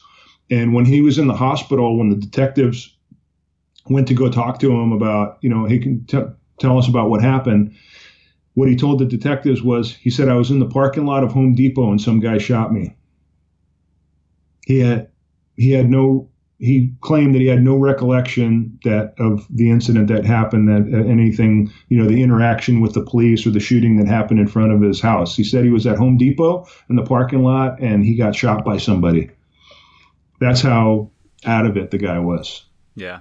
See, and that's, if he was telling if he was telling the truth. Yeah, well, and that's obviously one part, but I mean that's that's the thing that you see over and over again. I mean, like the George Floyd incidents, for example, when you watch the events leading up to that and the the, the panic state he was in, that obviously led to his death. doesn't wasn't justified in any way, shape, or form.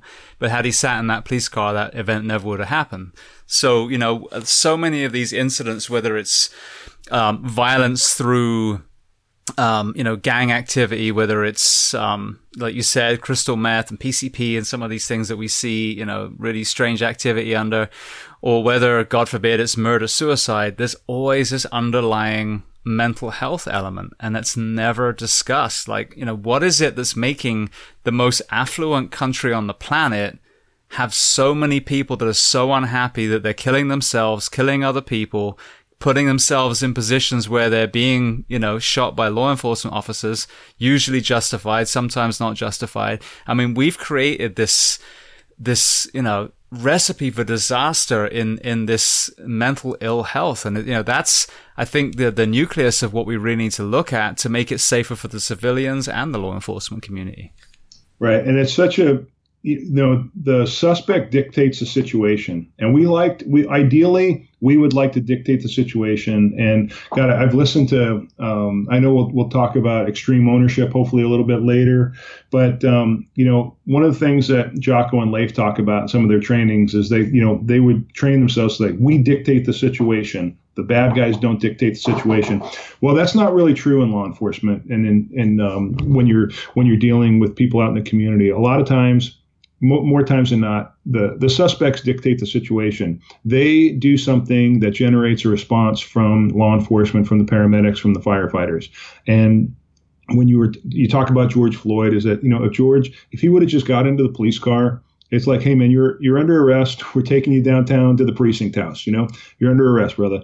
And he won't cooperate and he won't get into the car. And then he's, you know, whether you believe that he was feigning that uh, I'm claustrophobic and I don't want to get in the car. But also, these officers, people have dealt with him before. And I was a cop for 29 years and I dealt with people dozens and dozens and dozens of times that they fake that they're having a medical emergency or they they don't they they just will not get in the car and you're trying to get them into the car without hurting them and and so and then you, sometimes it ends up you can do it and sometimes you can't and it's not easy to get somebody that doesn't want to get into the back of a police car into a car, and that and that guy was a pretty big guy too, you know. And those things aren't built for comfort. Um, you know, a big guy getting into those cars, it's not comfortable because there's not a lot of leg room and things like that. But he dictated the situation. All he had to do was just get in the back of the car. Like, hey man, we're going to take you to the station and we're going to we're going to book you for you know, having a counterfeit bill. And me, I don't know if there would have been a drug violation or something, but it was basically you had a counterfeit bill. We're going to take you to the station, and it's real simple. But it went to completely sideways. And but it started because he wouldn't just get he wouldn't get in the car. Yeah, and I think you had two, you know, two perfect storms meeting at that point. You had obviously his journey, and then you had, you know, the law enforcement at that moment where you had a, a guy that was doing, as I heard you mention in another interview, what no law enforcement officers ever trained to do, which is kneel on someone for minutes and minutes. You had the other people on scene not step up and take control of that situation, regardless of rank. And then you had the EMS personnel not exactly being compassionate when they showed up either. So, you know, it was just that, and I see a lot that compassion fatigue from the responder side the the lack of ownership obviously from the other side. Those two meet in the middle and, and sadly it's you know it's catastrophic sometimes. You know and you got one person who's dead and another person who you know has lost their freedom and all because of that one that one moment that that accumulation of all these events.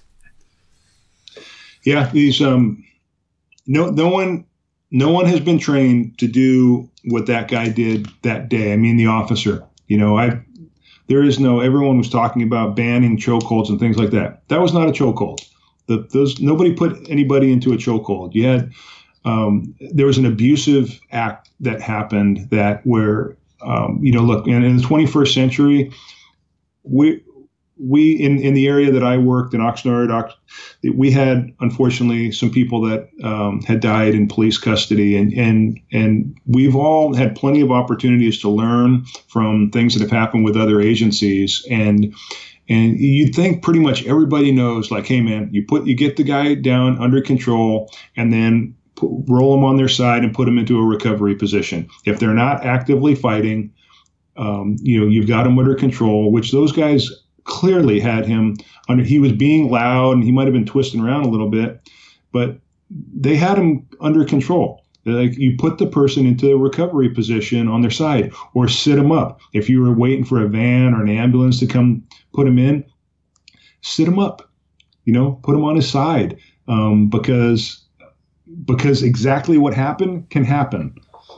Yeah, and I think that's it. We just had a discussion where you you know, we talked about both sides of this story, and that's what needs to happen. But what happens is someone grabs one side of the story, and therefore, whether it's, you know, this last year, either you got to wrap yourself in cellophane, never leave your house, otherwise you're a mass murderer with COVID, or COVID's a Chinese conspiracy coming out of communism and was engineered by Martians, you know, and all the normal people in the middle are like, no, COVID's real, but you know, if we work on our underlying health and wellness, then we can be a lot more resilient and, you know, move on from this. So that middle ground just doesn't get a voice in so many of these discussions.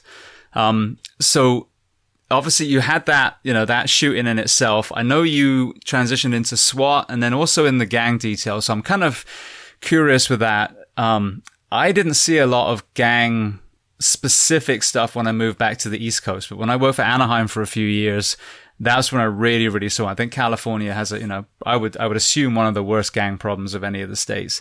Um, tell me about that time, and and what I'd love to paint a picture is, you know, who who are the players? Tell me about the age of these gangs, what they're fighting over, and ultimately who is gaining from this activity at the street level.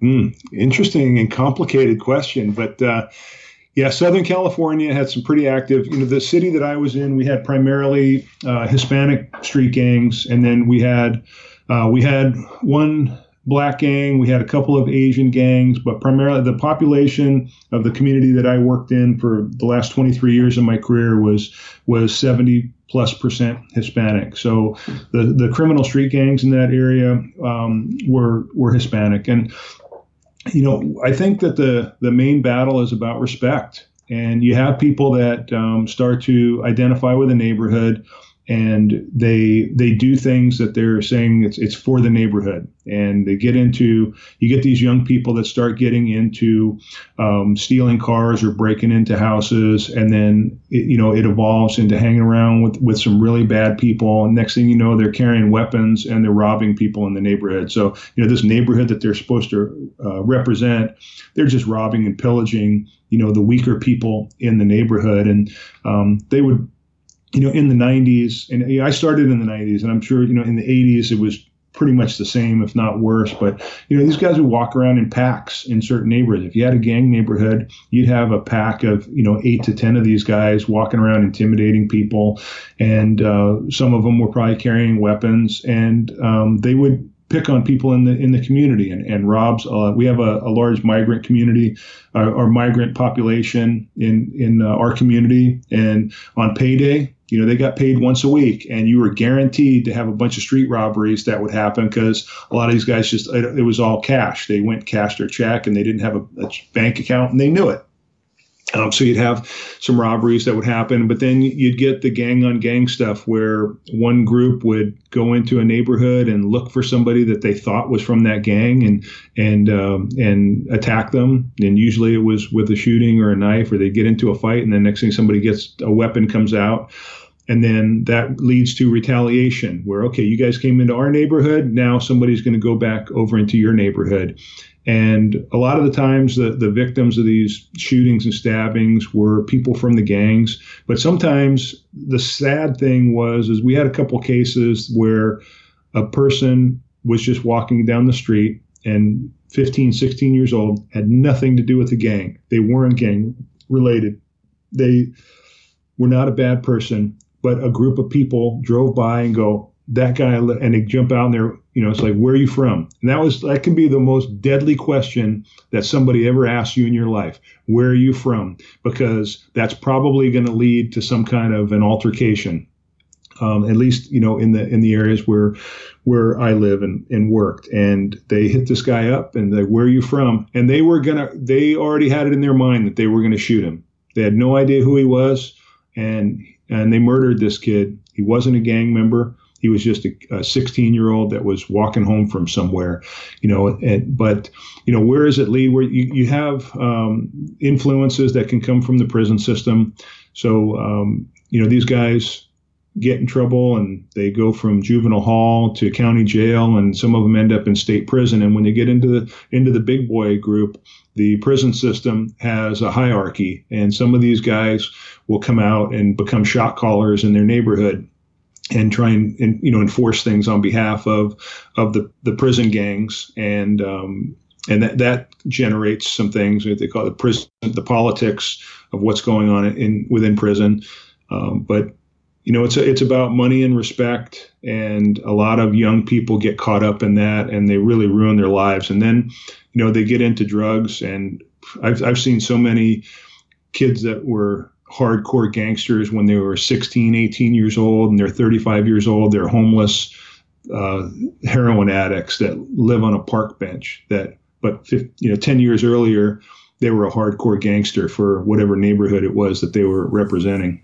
Yeah. Well, and I saw a lot, especially, yeah, mainly when I was there. And, and actually in Florida, I saw a lot more of what you were talking about. We had a lot of Mexican immigrants here and same thing. You, you get called and there'd be a, a Mexican man that was all bloodied and beaten and, and it was always on the same day. So people were watching them coming back with their cash and, you know, were robbing them. So imagine the, the, the labor that that man probably put in in, you know, five, six, seven days just to get that money. And then he gets robbed as well. And then in California, the number of, you know, 15, 16 year old kids that I put a yellow blanket over because they'd been murdered for, you know, like you said, an apartment complex that their parents may have only lived in for two years, which is even more insanity.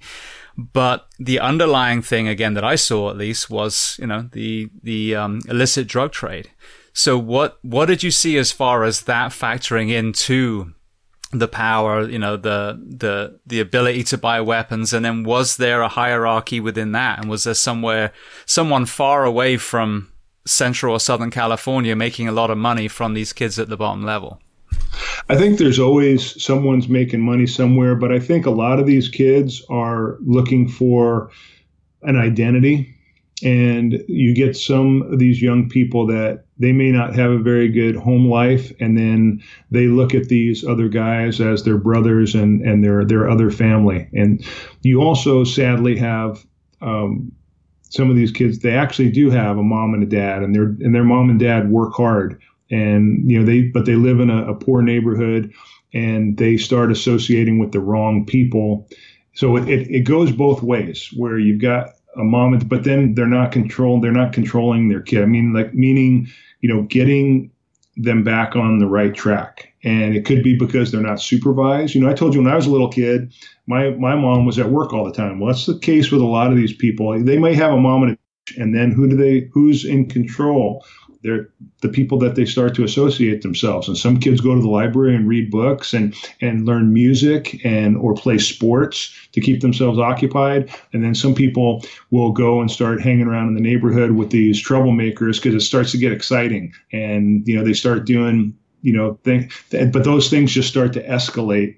And, and, and here in California, you know, it's it's linked into the the Mexican drug cartels primarily, where um, you know methamphetamine and, and heroin, cocaine that that gets trafficked in, and they're just they're just trying to make uh, some kind of a life for themselves. Yeah. Well, so I'm going to ask you this, and I think the law enforcement community is always the hardest group of men and women to to ask this question because they've been asked to enforce drug, you know, prohibition relate, related laws their whole career. But I've I've had you know people on from all different countries that have had some very successful solutions to some of the issues that we face, and the whole yeah my whole thing is that each country has the humility to learn from other ones. Um, I was in Portugal. My a couple of my family members moved there uh, a couple of decades ago, and I sat down with the the gentleman who spearheaded the decriminalization of addiction in Portugal. Not selling, not smuggling, but the addicts. And they created, you know, they made them a medical patient instead of a criminal. Um, they had an amazing success. Obviously, it cut the head off the snake of, of you know, selling and, and smuggling because there was, you know, supply and demand. They weren't having anyone to sell to anymore. Um, they were able to free up a lot of the police resources to focus on a lot more of the dangerous people, free up the court systems, open up the prisons. Um, so proactively speaking, it seems like a very, very good idea having, with us having tried drug prohibition for almost a hundred years, and, you know, for what you've seen on the streets, for what I've seen on the streets, I don't consider it working personally. What is your perspective on the, the philosophy of making addiction a medical issue rather than a legal issue and, and re- removing that supply or that power from the underworld and putting it back into the medical community? We spent a lot of our time arresting people for being under the influence of illegal narcotics. I mean, that was a, it was a tool that we used to get junkies off the street because there is a legitimate um, safety issue with these people that break into your house and rob people and uh, steal to go try and get money to buy drugs. So addressing that is definitely one of the issues, and we we're seeing um, you know, zero bail or offenses where people just revolve in and out, and um, people in the, in the communities are getting victimized by that. On the flip side, what I, I I'm open to what you're talking about because you definitely want to have your police officers focused on violent crime, and there's a, there's a lot of other things that we can focus our efforts on. But for a long time, um, our efforts were focused on drug enforcement and getting these, you know, drug offenders um, off the street because of the impact that they have on uh, the community. Now, most of the people that we dealt with were people that were criminals, and and they happened to be under the influence or they had some drugs in their pocket. Um, but there's a bunch of people out there that have addiction problems that they don't have any interaction with the police. Um, so I, I, if we were able to have a system where we had a robust way to to help people with their addictions because right now we don't I, right now we don't like, i retired last year and pretty much every day someone was overdosing on fentanyl in our community flatlined almost every day and thank god for the uh, reversing drugs that exist because all those people would probably be dead if Narcan didn't exist. Um, and you know the the fact that police officers all have Narcan, well, I mean, many now have it. A lot of officers are, are saving these guys' lives, but literally almost every day.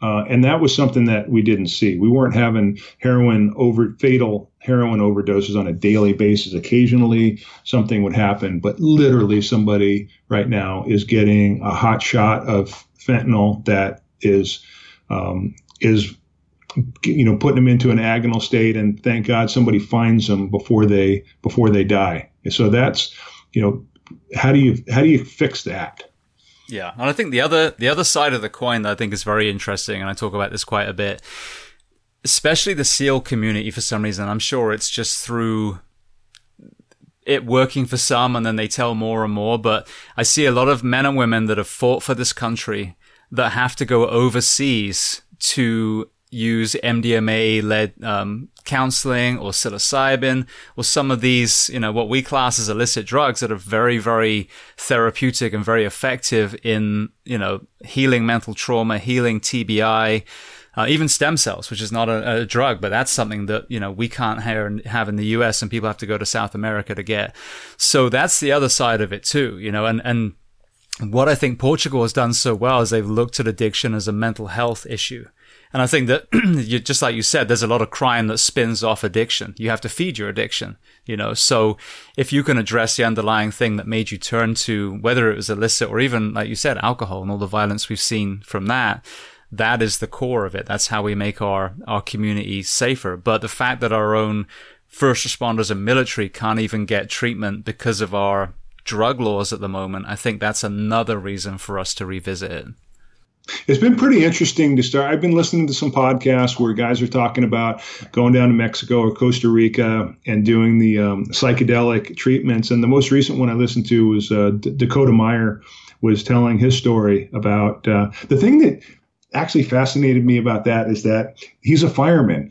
And it's like you're going and he's openly talking about that. I went and i'm doing psychedelic treatments and I, sometimes i take psilocybin uh, mushrooms you know periodically and that um, he can still work as a fireman which i think is great because if it's a tre- if it's a legitimate treatment that he's doing, and he's because I mean he has um, PTS issues, and he's he's done the um, the stellate ganglion um, block stuff with, and he's doing all this stuff because he's got serious conditions that he needs to deal with, and I completely res- respect that. And it's interesting to hear more and more, like you're talking. I've heard a bunch of SEALs talking about going down to Mexico and these psychedelic treatments are unlocking the traumas that they've you know been living it's one thing to get um, pts from their combat experience but many of them have childhood traumas that this is all amplified with their childhood trauma untreated childhood trauma and then the things that they've seen during their military time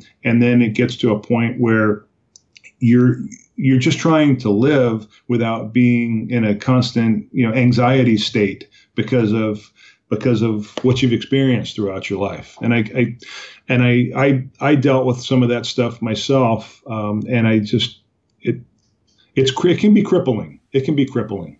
Well, let's talk about that because I want to transition obviously to the work you're doing now. So tell me about your your kind of your mental health journey, and then where the lowest point was for you, and how you got yourself out of it. Yeah. So in 2015, um, I became I got promoted to sergeant in 14, and in 15, um, I basically had been having nightmares for two years straight. I'd probably been on the job about 23 years or so, almost 24 years, um, and I had I had been the shooting that we talked about, and then this, the second incident I was involved in is my, my partner shot accidentally, negligently um, shot an unarmed suspect that we were trying to arrest, and um, he tripped and he squeezed, he milked it and and um, and cranked off around. And thank God he didn't shoot the guy in the chest; that he shot him in the arm. Um, but um, you know, I, I, went to hundreds and hundreds of incidents of violence and um, the constant stress of, of, of, of being a police officer and working out in the community, and um, also some things that had happened in my personal life. I got seriously injured in 2012. I broke my back and uh, at Lake, I jumped off a rock at Lake Havasu, and when I when I hit the water, my back broke. So I, I had a near career-ending injury. Three weeks after I had back surgery, my wife got diagnosed with stage three breast cancer, and um, you know it's like just all this stuff was happening, and in 2015, it just kind of all came to a head of where, like I said, I'd been having nightmares for two years straight. I was um, I was I was in a lot of physical pain. Um, I I couldn't sleep. I was afraid to go to sleep. I kept having these nightmares that bad guys were trying to kick down my front door, and um, I was kind of like probably becoming what my grandfather had experienced a little bit of like when I went to sleep, um, I felt like I was vulnerable, and I couldn't relax because I was afraid that when I went to sleep, I can't defend myself. As crazy as that sounds, um, I was afraid that I won't hear because I've been having nightmares for so long. I was like, I'm not going to hear that bump of the night, or what if they try and, you know, come into the house? And you see so many people that have been victimized in your life, and you just start to like, you don't want your own family to get hurt. And I was I was hyper vigilant, um, and and I was just I wasn't in a good place. And uh, I was sitting in a training a crisis intervention training, and there was a woman that was giving a presentation about veterans and PTSD, and she wrote her phone number up on the on the, the board. And you know, we all go through so many trainings through our life, and the instructor writes their name down, or here's my email if you want to contact me. Well, I wrote the phone number down, and after that training, I called her. I felt like I could trust her, and I said, "Hey, could um, could you connect me with a clinician because I need to deal with this?" Now, leading up to that, um, I also had more than 10 years of experience on our trauma support team and our peer support team. And I was actually uh, now the at that time I was the peer support coordinator for our department. And I got to a point where I needed to take my own medicine. I knew what I was experiencing. I knew that I was having uh, post traumatic stress reactions to a lot of different things, and I was becoming withdrawn. Um, and I just was avoiding it. I didn't want to open up that that box. I didn't want to deal with all that stuff. And I finally made that phone call and started seeing a clinician. And I saw somebody for about six months. Um, I did EMDR a few times, and I don't have nightmares anymore. And but it took me a long time to it, get you know get past my own ego to you know I didn't want anybody to know because you know you feel like people are going to think you're weak because you're talking to a counselor or um, I was hoping it would go away eventually, and it wasn't going away. But I, I just had to um, face, you know, probably our greatest fear, which is, you know, we'll go to a shots fired man with a gun call all day long. You'll go to a structure fire all day long. But the scariest thing some of us have to do is walk into a counselor's office and say, Hey, I've been through some stuff and I need a little bit of help. So with that, um, you know, I know you use the uh, the term trauma informed counselor, you know, uh, someone who's competent, you know, to understand what we've been through. And I've heard 450 plus episodes on here. Sadly, I've heard so many horror stories of uh, responder in crisis sitting in front of the wrong person who almost costs their life. You know, basically, if if you boil it down, um, and one of the things that I see now is is there seems to be an acceptance of this being a thing. PTS seems to have had, you know, finally been acknowledged by a lot of us, but it's the what now element. And, you know, in, whether you're in the right insurance company or, you know, your EAP and, you know, Dustin Hawkins, a good friend of mine, he, he called the EAP he was given and it was even a wrong number. They'd changed, you know, agencies years prior. No um, surprise. Shocking. Yes. So, you know, what's interesting is you were in that role and even you had to kind of reach out to someone before you could find the right person. One, one philosophy I, have kind of come up with and, and, you know, I want to get your thought on it is I ended up working for four agencies. So that was four testing, you know, um, uh, I went through four tests basically. And each time, apart from one, I had to do a polygraph each time I had to do the psych test. Now, I can imagine combined, that's quite a lot of money. Polygraph is complete smoke and mirrors. I mean, I think it's an absolute waste of time. You know, you do a good background check is how you find out about a person. And then the psych test is absolutely checking boxes as well. There's nothing relevant. And even the people, the psychologists I've had, that's a joke even in their profession.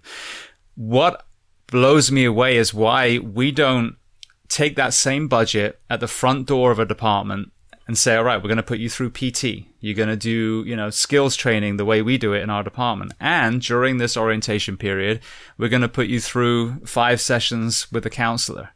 So firstly, that childhood trauma you get to offload if you have any, you know. Secondly, more importantly, or as importantly, is that now you have a relationship with a counselor. So at one year or 31 years, you know you can walk through that door. You don't have to go to a phone number. You don't have to email someone. You don't have to ask, you know, the, the guy you know that started a nonprofit that you immediately have that go to. Now, would that have made a difference in your situation? I think it could have, and I think you have you'll always have people that are resistant to it, but there's there there's definitely a paradigm shift that's happening now. And what we're seeing is some agencies that are making an investment in their people because um, the point that you were making is that you were talking about how much money they spend on the front end to make sure that you're emotionally, physically, mentally fit to do this job. But then we chew you up for 20 plus years and then send you back out to the community with zero mental health treatment to before you retire or through there's no mandatory you know mental health check-ins before you you know or, or when when things that there's no mandatory. And you know that your people are being any cop or firefighter worth their salt that does this job is going to experience post-traumatic stress multiple times throughout their career and that is a fact. And if we embrace that and invest in our people with um, doing like an annual or a biannual um, mental health check-in And you, because what you do is when I talk about the paradigm shift, is you start to normalize that. And if on the front end you bring as because you're going to have the old guard, they may like it, they may not. But if we go, you start to implement um, doing these annual check-ins or every two years or something, is that it becomes normal and it's and so you get your new people and you introduce them hey we've got a peer support team we've got an eap we've got a psychologist that we work with and what I would do with our, our orientations with our new folks is is tell them how the peer support team works. Reach out to you and call you and say, hey, it's Chef. You know, you guys had a rough call yesterday. I just want to check in on your brother, see how you're doing. And so it becomes normal. And then as they start to get into their career and they have people that are starting to check in with them, on you know child death calls or different fatalities or or you know an attack on an officer maybe a gruesome crime scene that it's it's it makes it normal for them to be getting contacted by people that are checking in to offer resources if they need it and then if you have some kind of a mental health contract with someone who's culturally competent that that knows how to work with cops knows how to work with firefighters and the dispatchers don't forget about the dispatchers ever because uh, they will hate your guts forever if you do. But then you right you you just normalize this, and there's a, a city, um, my neighboring city, they just got into a contract where they're the first city in my county that I know of that um, they're starting to do annual check-ins, and I think it's going to be tremendous because they they make an investment. They allow their officers to do some PT, some physical fitness stuff before work, like about 45 minutes before work. They need to do some kind of running, lifting, yoga, uh, something, and then they go and they work their shift. And now they're implementing a mental health check-in, and that's just going to keep our cops healthier and our firefighters healthier through their career. Um, and it and it takes away some of the mystery of counseling too. Um, you know, because if you've never done it, then it's kind of can be kind of scary, you know, to go and, and unpack some stuff, and because there's a you know you got to deal with it. Yeah, no, absolutely. Well, so tell me about um, your transition because you you made a very good point. It's something I talk about as well. When you have that relationship with a counselor, there absolutely should be check-ins prior to retirement, or let's say you got hurt and you sadly you're going to have to be medically retired, whatever it is um, there, I think there needs to be a kind of, you know, as, as much as there's an on ramp in an academy and orientation, there needs to be an off ramp as well. Um, what was your transition like? I mean, you, you had that compounding effect, um, towards the end of your career. And then now you're, you know, you, like most of us, you identify with the profession. Um, you know, you had that tribe now that you've been in for a long, long time. What was the transition from wearing the uniform to without the uniform anymore? And that could be one of the scariest things out there is, and a lot of veterans experience this, is that, you know, hey, your time's up and you're going to go back, you know, to the community and you've been part of something for a long time. And, you know, I joined the military when I was 17, and I, from the time I was 21 until I was 51, I was a policeman.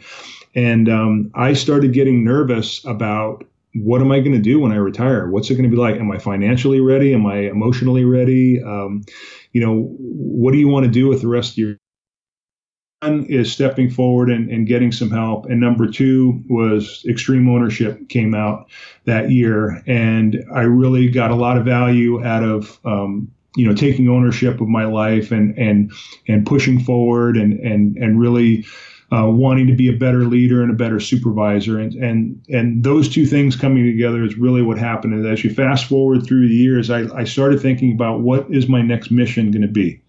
And I have to prepare. So about a year and a half before I retired, I identified three or four things that were important to me, and one of them was I wanted to continue to help cops, and I wasn't sure what that would look like. But as I, I neared my retirement, um, I got connected with uh, the At Ease, 911 At Ease International, and they were looking for someone to become a program manager.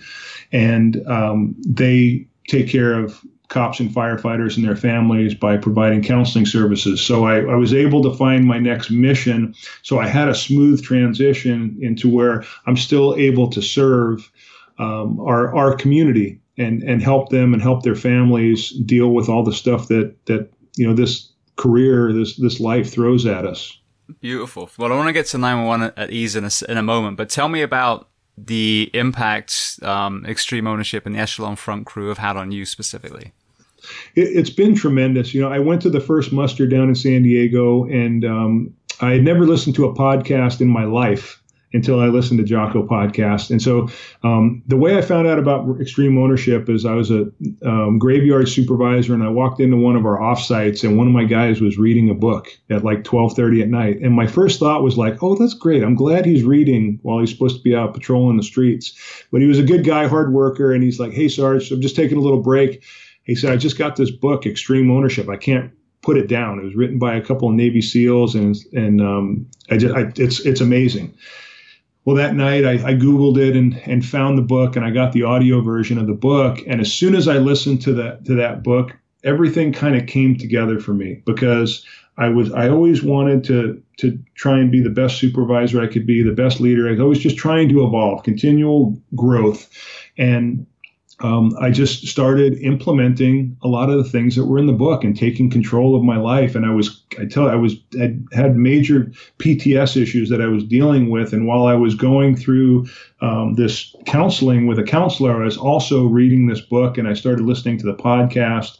And then I started going to trainings with Leif and Jocko and JP and Dave and the rest of the crew. And so, um, you know, in the last four or five years, I've been to three musters. I went to the roll call event that they did in uh, Dallas. Um, I had the privilege of hosting uh, JP Dinnell uh, out in Oxnard. We brought him out to do a conference, and um, then I've been able to volunteer at a muster and just build a relationship with them. And you know, yesterday I was um, at a carry the load event in Santa Barbara, and I got to spend some time with Mama Lee, who's Marc Lee's mom. She's a Gold Star mom and the the CEO of America's Mighty Warriors, and I the journey through that has been about relationships and building relationships with like-minded people. I have all these new friends that are all over the country and all over the world. Some in South Africa and Australia, the UK. These guys that I met because uh, Jocko Willink and Leif Babin wrote a book called Extreme Ownership, and we all met at these various training events. And there's so many people that um, I'm close with because we found each other through extreme ownership. Beautiful. Well, yeah, I actually heard Jocko. I want to say it may have even been on Tim Ferriss's podcast. I know those two are very close, and that's my favorite uh, podcast with Tim as a guest. And Jocko actually interviewed him, and he talks about his mental health struggles. Um, but I've had you know Jocko on twice now. Um, I had JP, Dave Berke, and then um, Jason and Iris, you know, Jason's been on twice, once with Iris, once on his own, and they're actually coming to Orlando in two weeks' time. I've never met any of them face to face. Like some we just did an interview, some like Jason we talked after as well. You know, stayed stayed close. Um, so I can't wait. I'm looking forward to going there and finally shaking some hands and you know meeting the men behind the voices he's such a Jason's an amazing. His wife is an amazing woman, as you know. But but Jason's such an incredible person. He's a very humble person too. And I got a challenge coin over here that he gave me um, two years ago when I when I met him, and he's just such a good guy, and he's and he's a great leader, and I'm I'm hoping to um, go to another event with him. But I'm so glad that you know, if anybody's down in the Orlando area, go to the the pre-registration thing because Jocko and Leif and the team they're going to be in the lobby of that hotel. You don't have to have a ticket to the event to, you know, to go say hello before the event starts. And um, I'm I'm hoping to to see them when they come to Phoenix. I think in September they're going to be in Phoenix.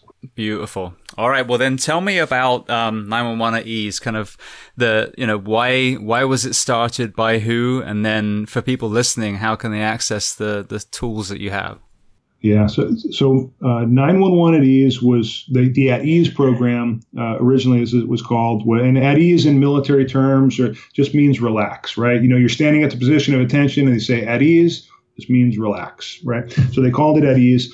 But uh, in 2014, uh, Sergeant Mike McGrew from the Santa Barbara Police Department um, had the idea of con- creating a, a fund so that they could pay for counseling services for Santa Barbara police officers. And that came out of a need uh, because Mike's son uh, ended his own life at the age of 18. Um, Mike's son had gotten cancer when he was 12 years old. The cancer came back three times. And when he was 18, he, he took his own life. And Mike was working that day as a police officer, and he, he heard people going to an address that he knew was his son's address. And he ultimately was at the scene of his, his son's own suicide. Uh, he had been divorced twice, and um, now his son had uh, committed suicide, and he went to a grief counselor because he's like, okay, I need to go talk about the stuff that's been happening in my life. And when he went there to talk to that counselor, he not only talked about his son's death, he started to unload 20 years of police work on this counselor. And he had been a homicide detective for a long time. And during the counseling session, the counselor started crying. And for those of you that are listening, the counselor is not supposed to cry during the therapy session when they're there to, to help you.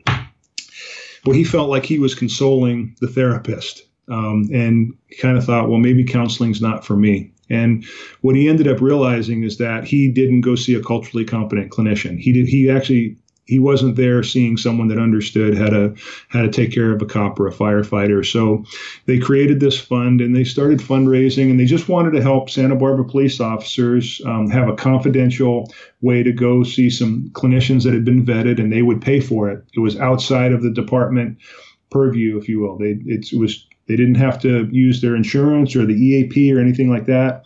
The, their fund would pay for it. And over time, the the community um, donated more and more money to help them because not everybody wants to help you buy an armored vehicle or a new canine or some you know ex- big expensive equipment but people are willing to invest in their officers and their firefighters. And that's where people really were donating because they they saw that the At Ease program was actually helping the police officers and the firefighters in their community. So they expanded that program out to basically where they were helping every first responder that needed help and their family in Santa Barbara County um, San Luis Obispo County, the next county up, had a couple of officer involved shootings. They said, hey, could you guys help some of our people?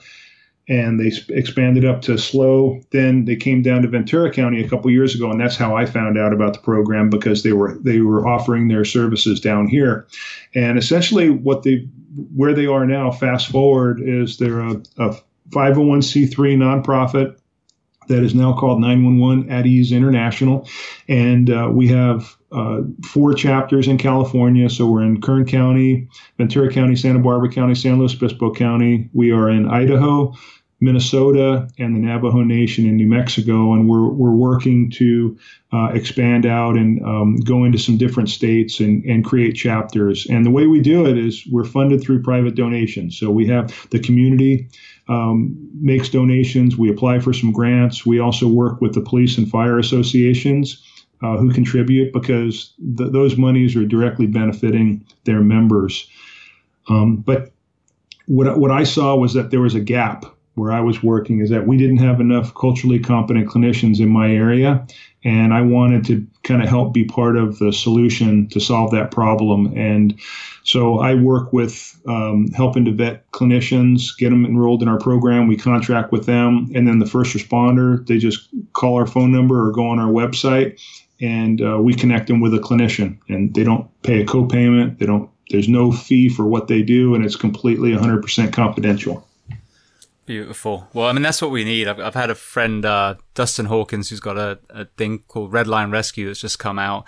But the more, the more organizations like this that are around, the more chance we have of helping our responders. Because we talked about a barrier entry of young, you know, men and women in communities. Well, sadly, the barrier to entry to responders getting help is, you know, is finding the right counselor. And you, the number of counselor and tier stories I've heard is you know way way way way too many you know? So these these culturally competent um, counselors is the big big thing. People that understand what our job looks like what our shift patterns look like what our home life looks like our our kind of vocabulary so that when you offload that person can relate and has heard it before you know and actually can give the right advice.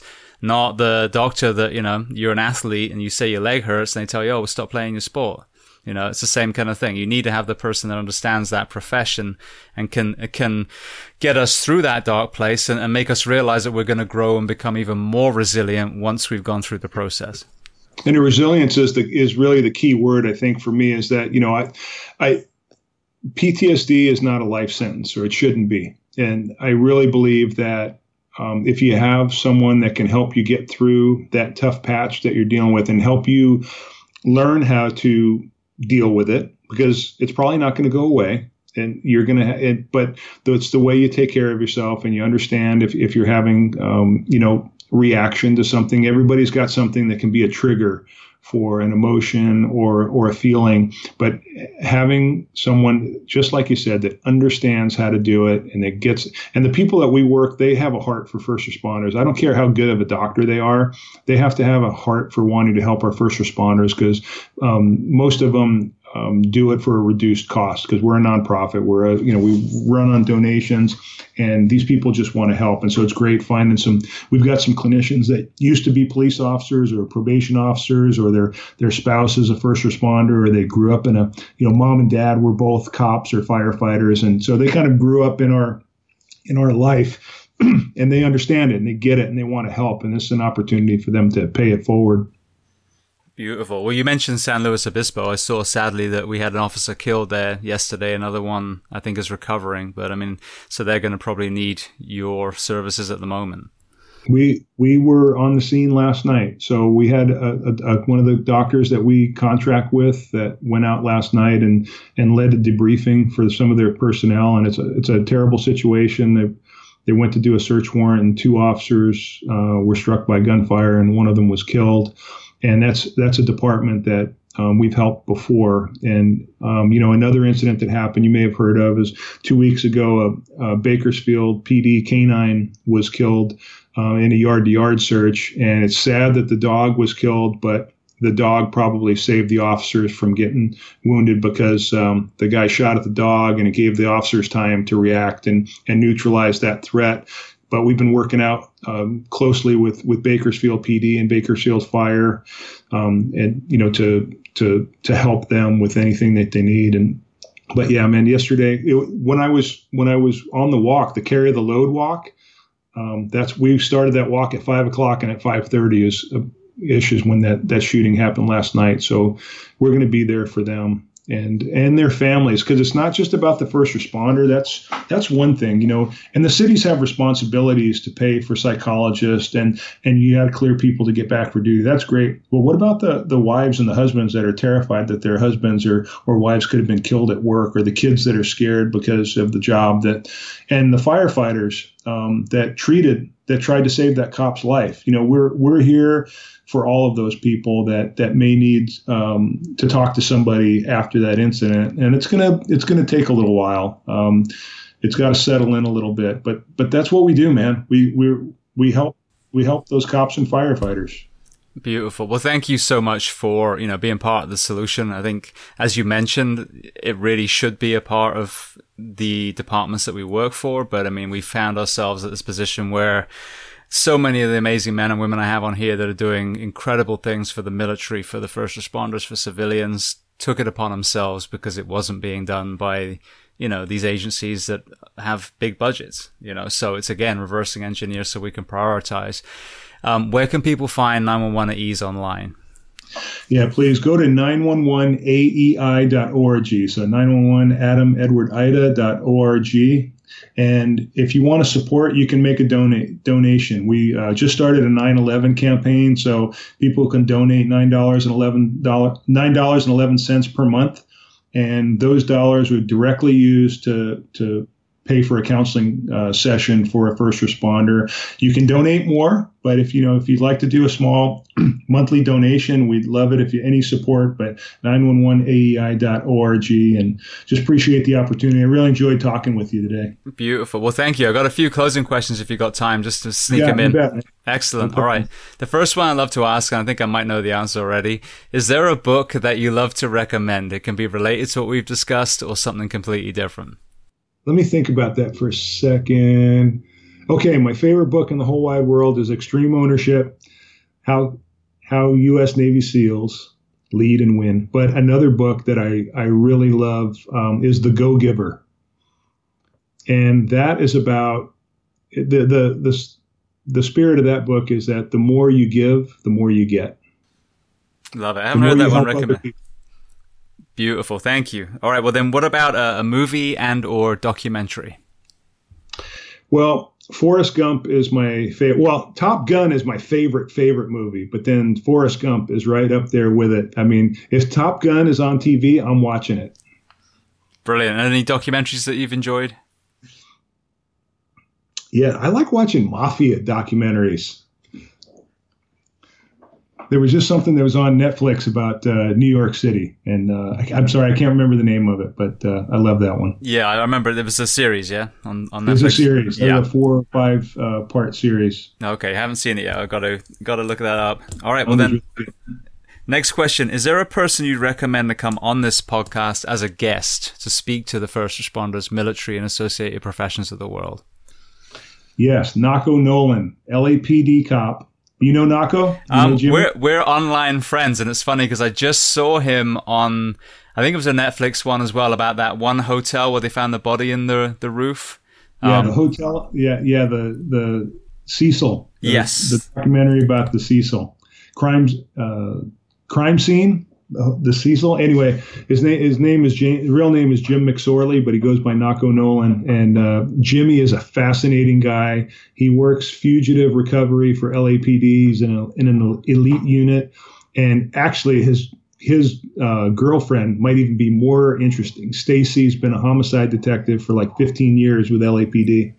Beautiful. Maybe a maybe an interview with both of them together. Get them be. both on. Yeah, man. Get them both on. Brilliant. All right, I'm gonna have to do that then. He's been on my radar for a long time, and we've interacted. But it's just it, I, I refer to this this project like a bingo machine. Like I'm just turning that that wheel, and everyone's in there, but it'll just spit out whoever kind of is right for that time. So I guess this is my sign.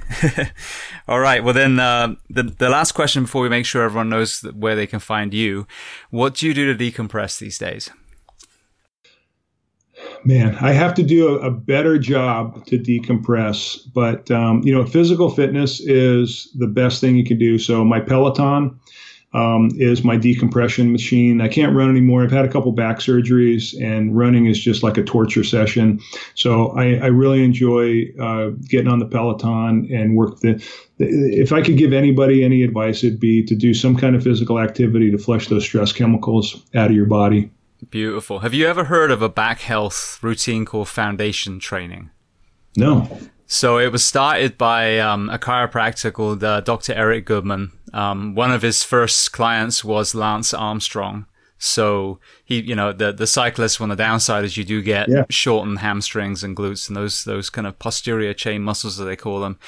I hurt my back as a firefighter about six years ago, and you know, wasn't going to go down the surgery and meds route. I refused until at least I had ruled out PT.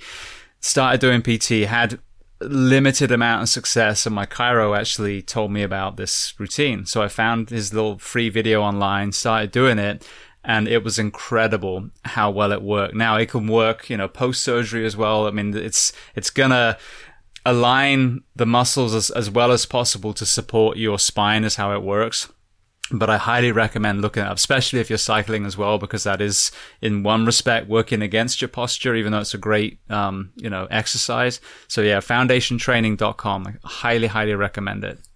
I'm on it. I'm on it. Beautiful. All right. Well, then the very last question, you, you, you mentioned the website for 911 at ease. Are there any other places that people can reach out to you specific online? Yeah, I'm on. I'm pretty easy to find. I'm on LinkedIn and Facebook. It's just my name, Jeff McGreevy. Um, if you know, if you just type that into the search uh, bar, the Instagram I keep more personal for for myself. But yeah, fa- Facebook and LinkedIn, Jeff McGreevy. I, would love to connect with with folks and uh, just continue to spread the word. I'm going to be in Idaho. Uh, we're starting a program next here shortly with uh, Boise PD and Nampa PD, and we're just excited to keep rolling this out. So I, I appreciate what you do and helping me helping us get the word out. And I, and I hope you know that my story will will help another first responder get through something that you know they may be dealing with.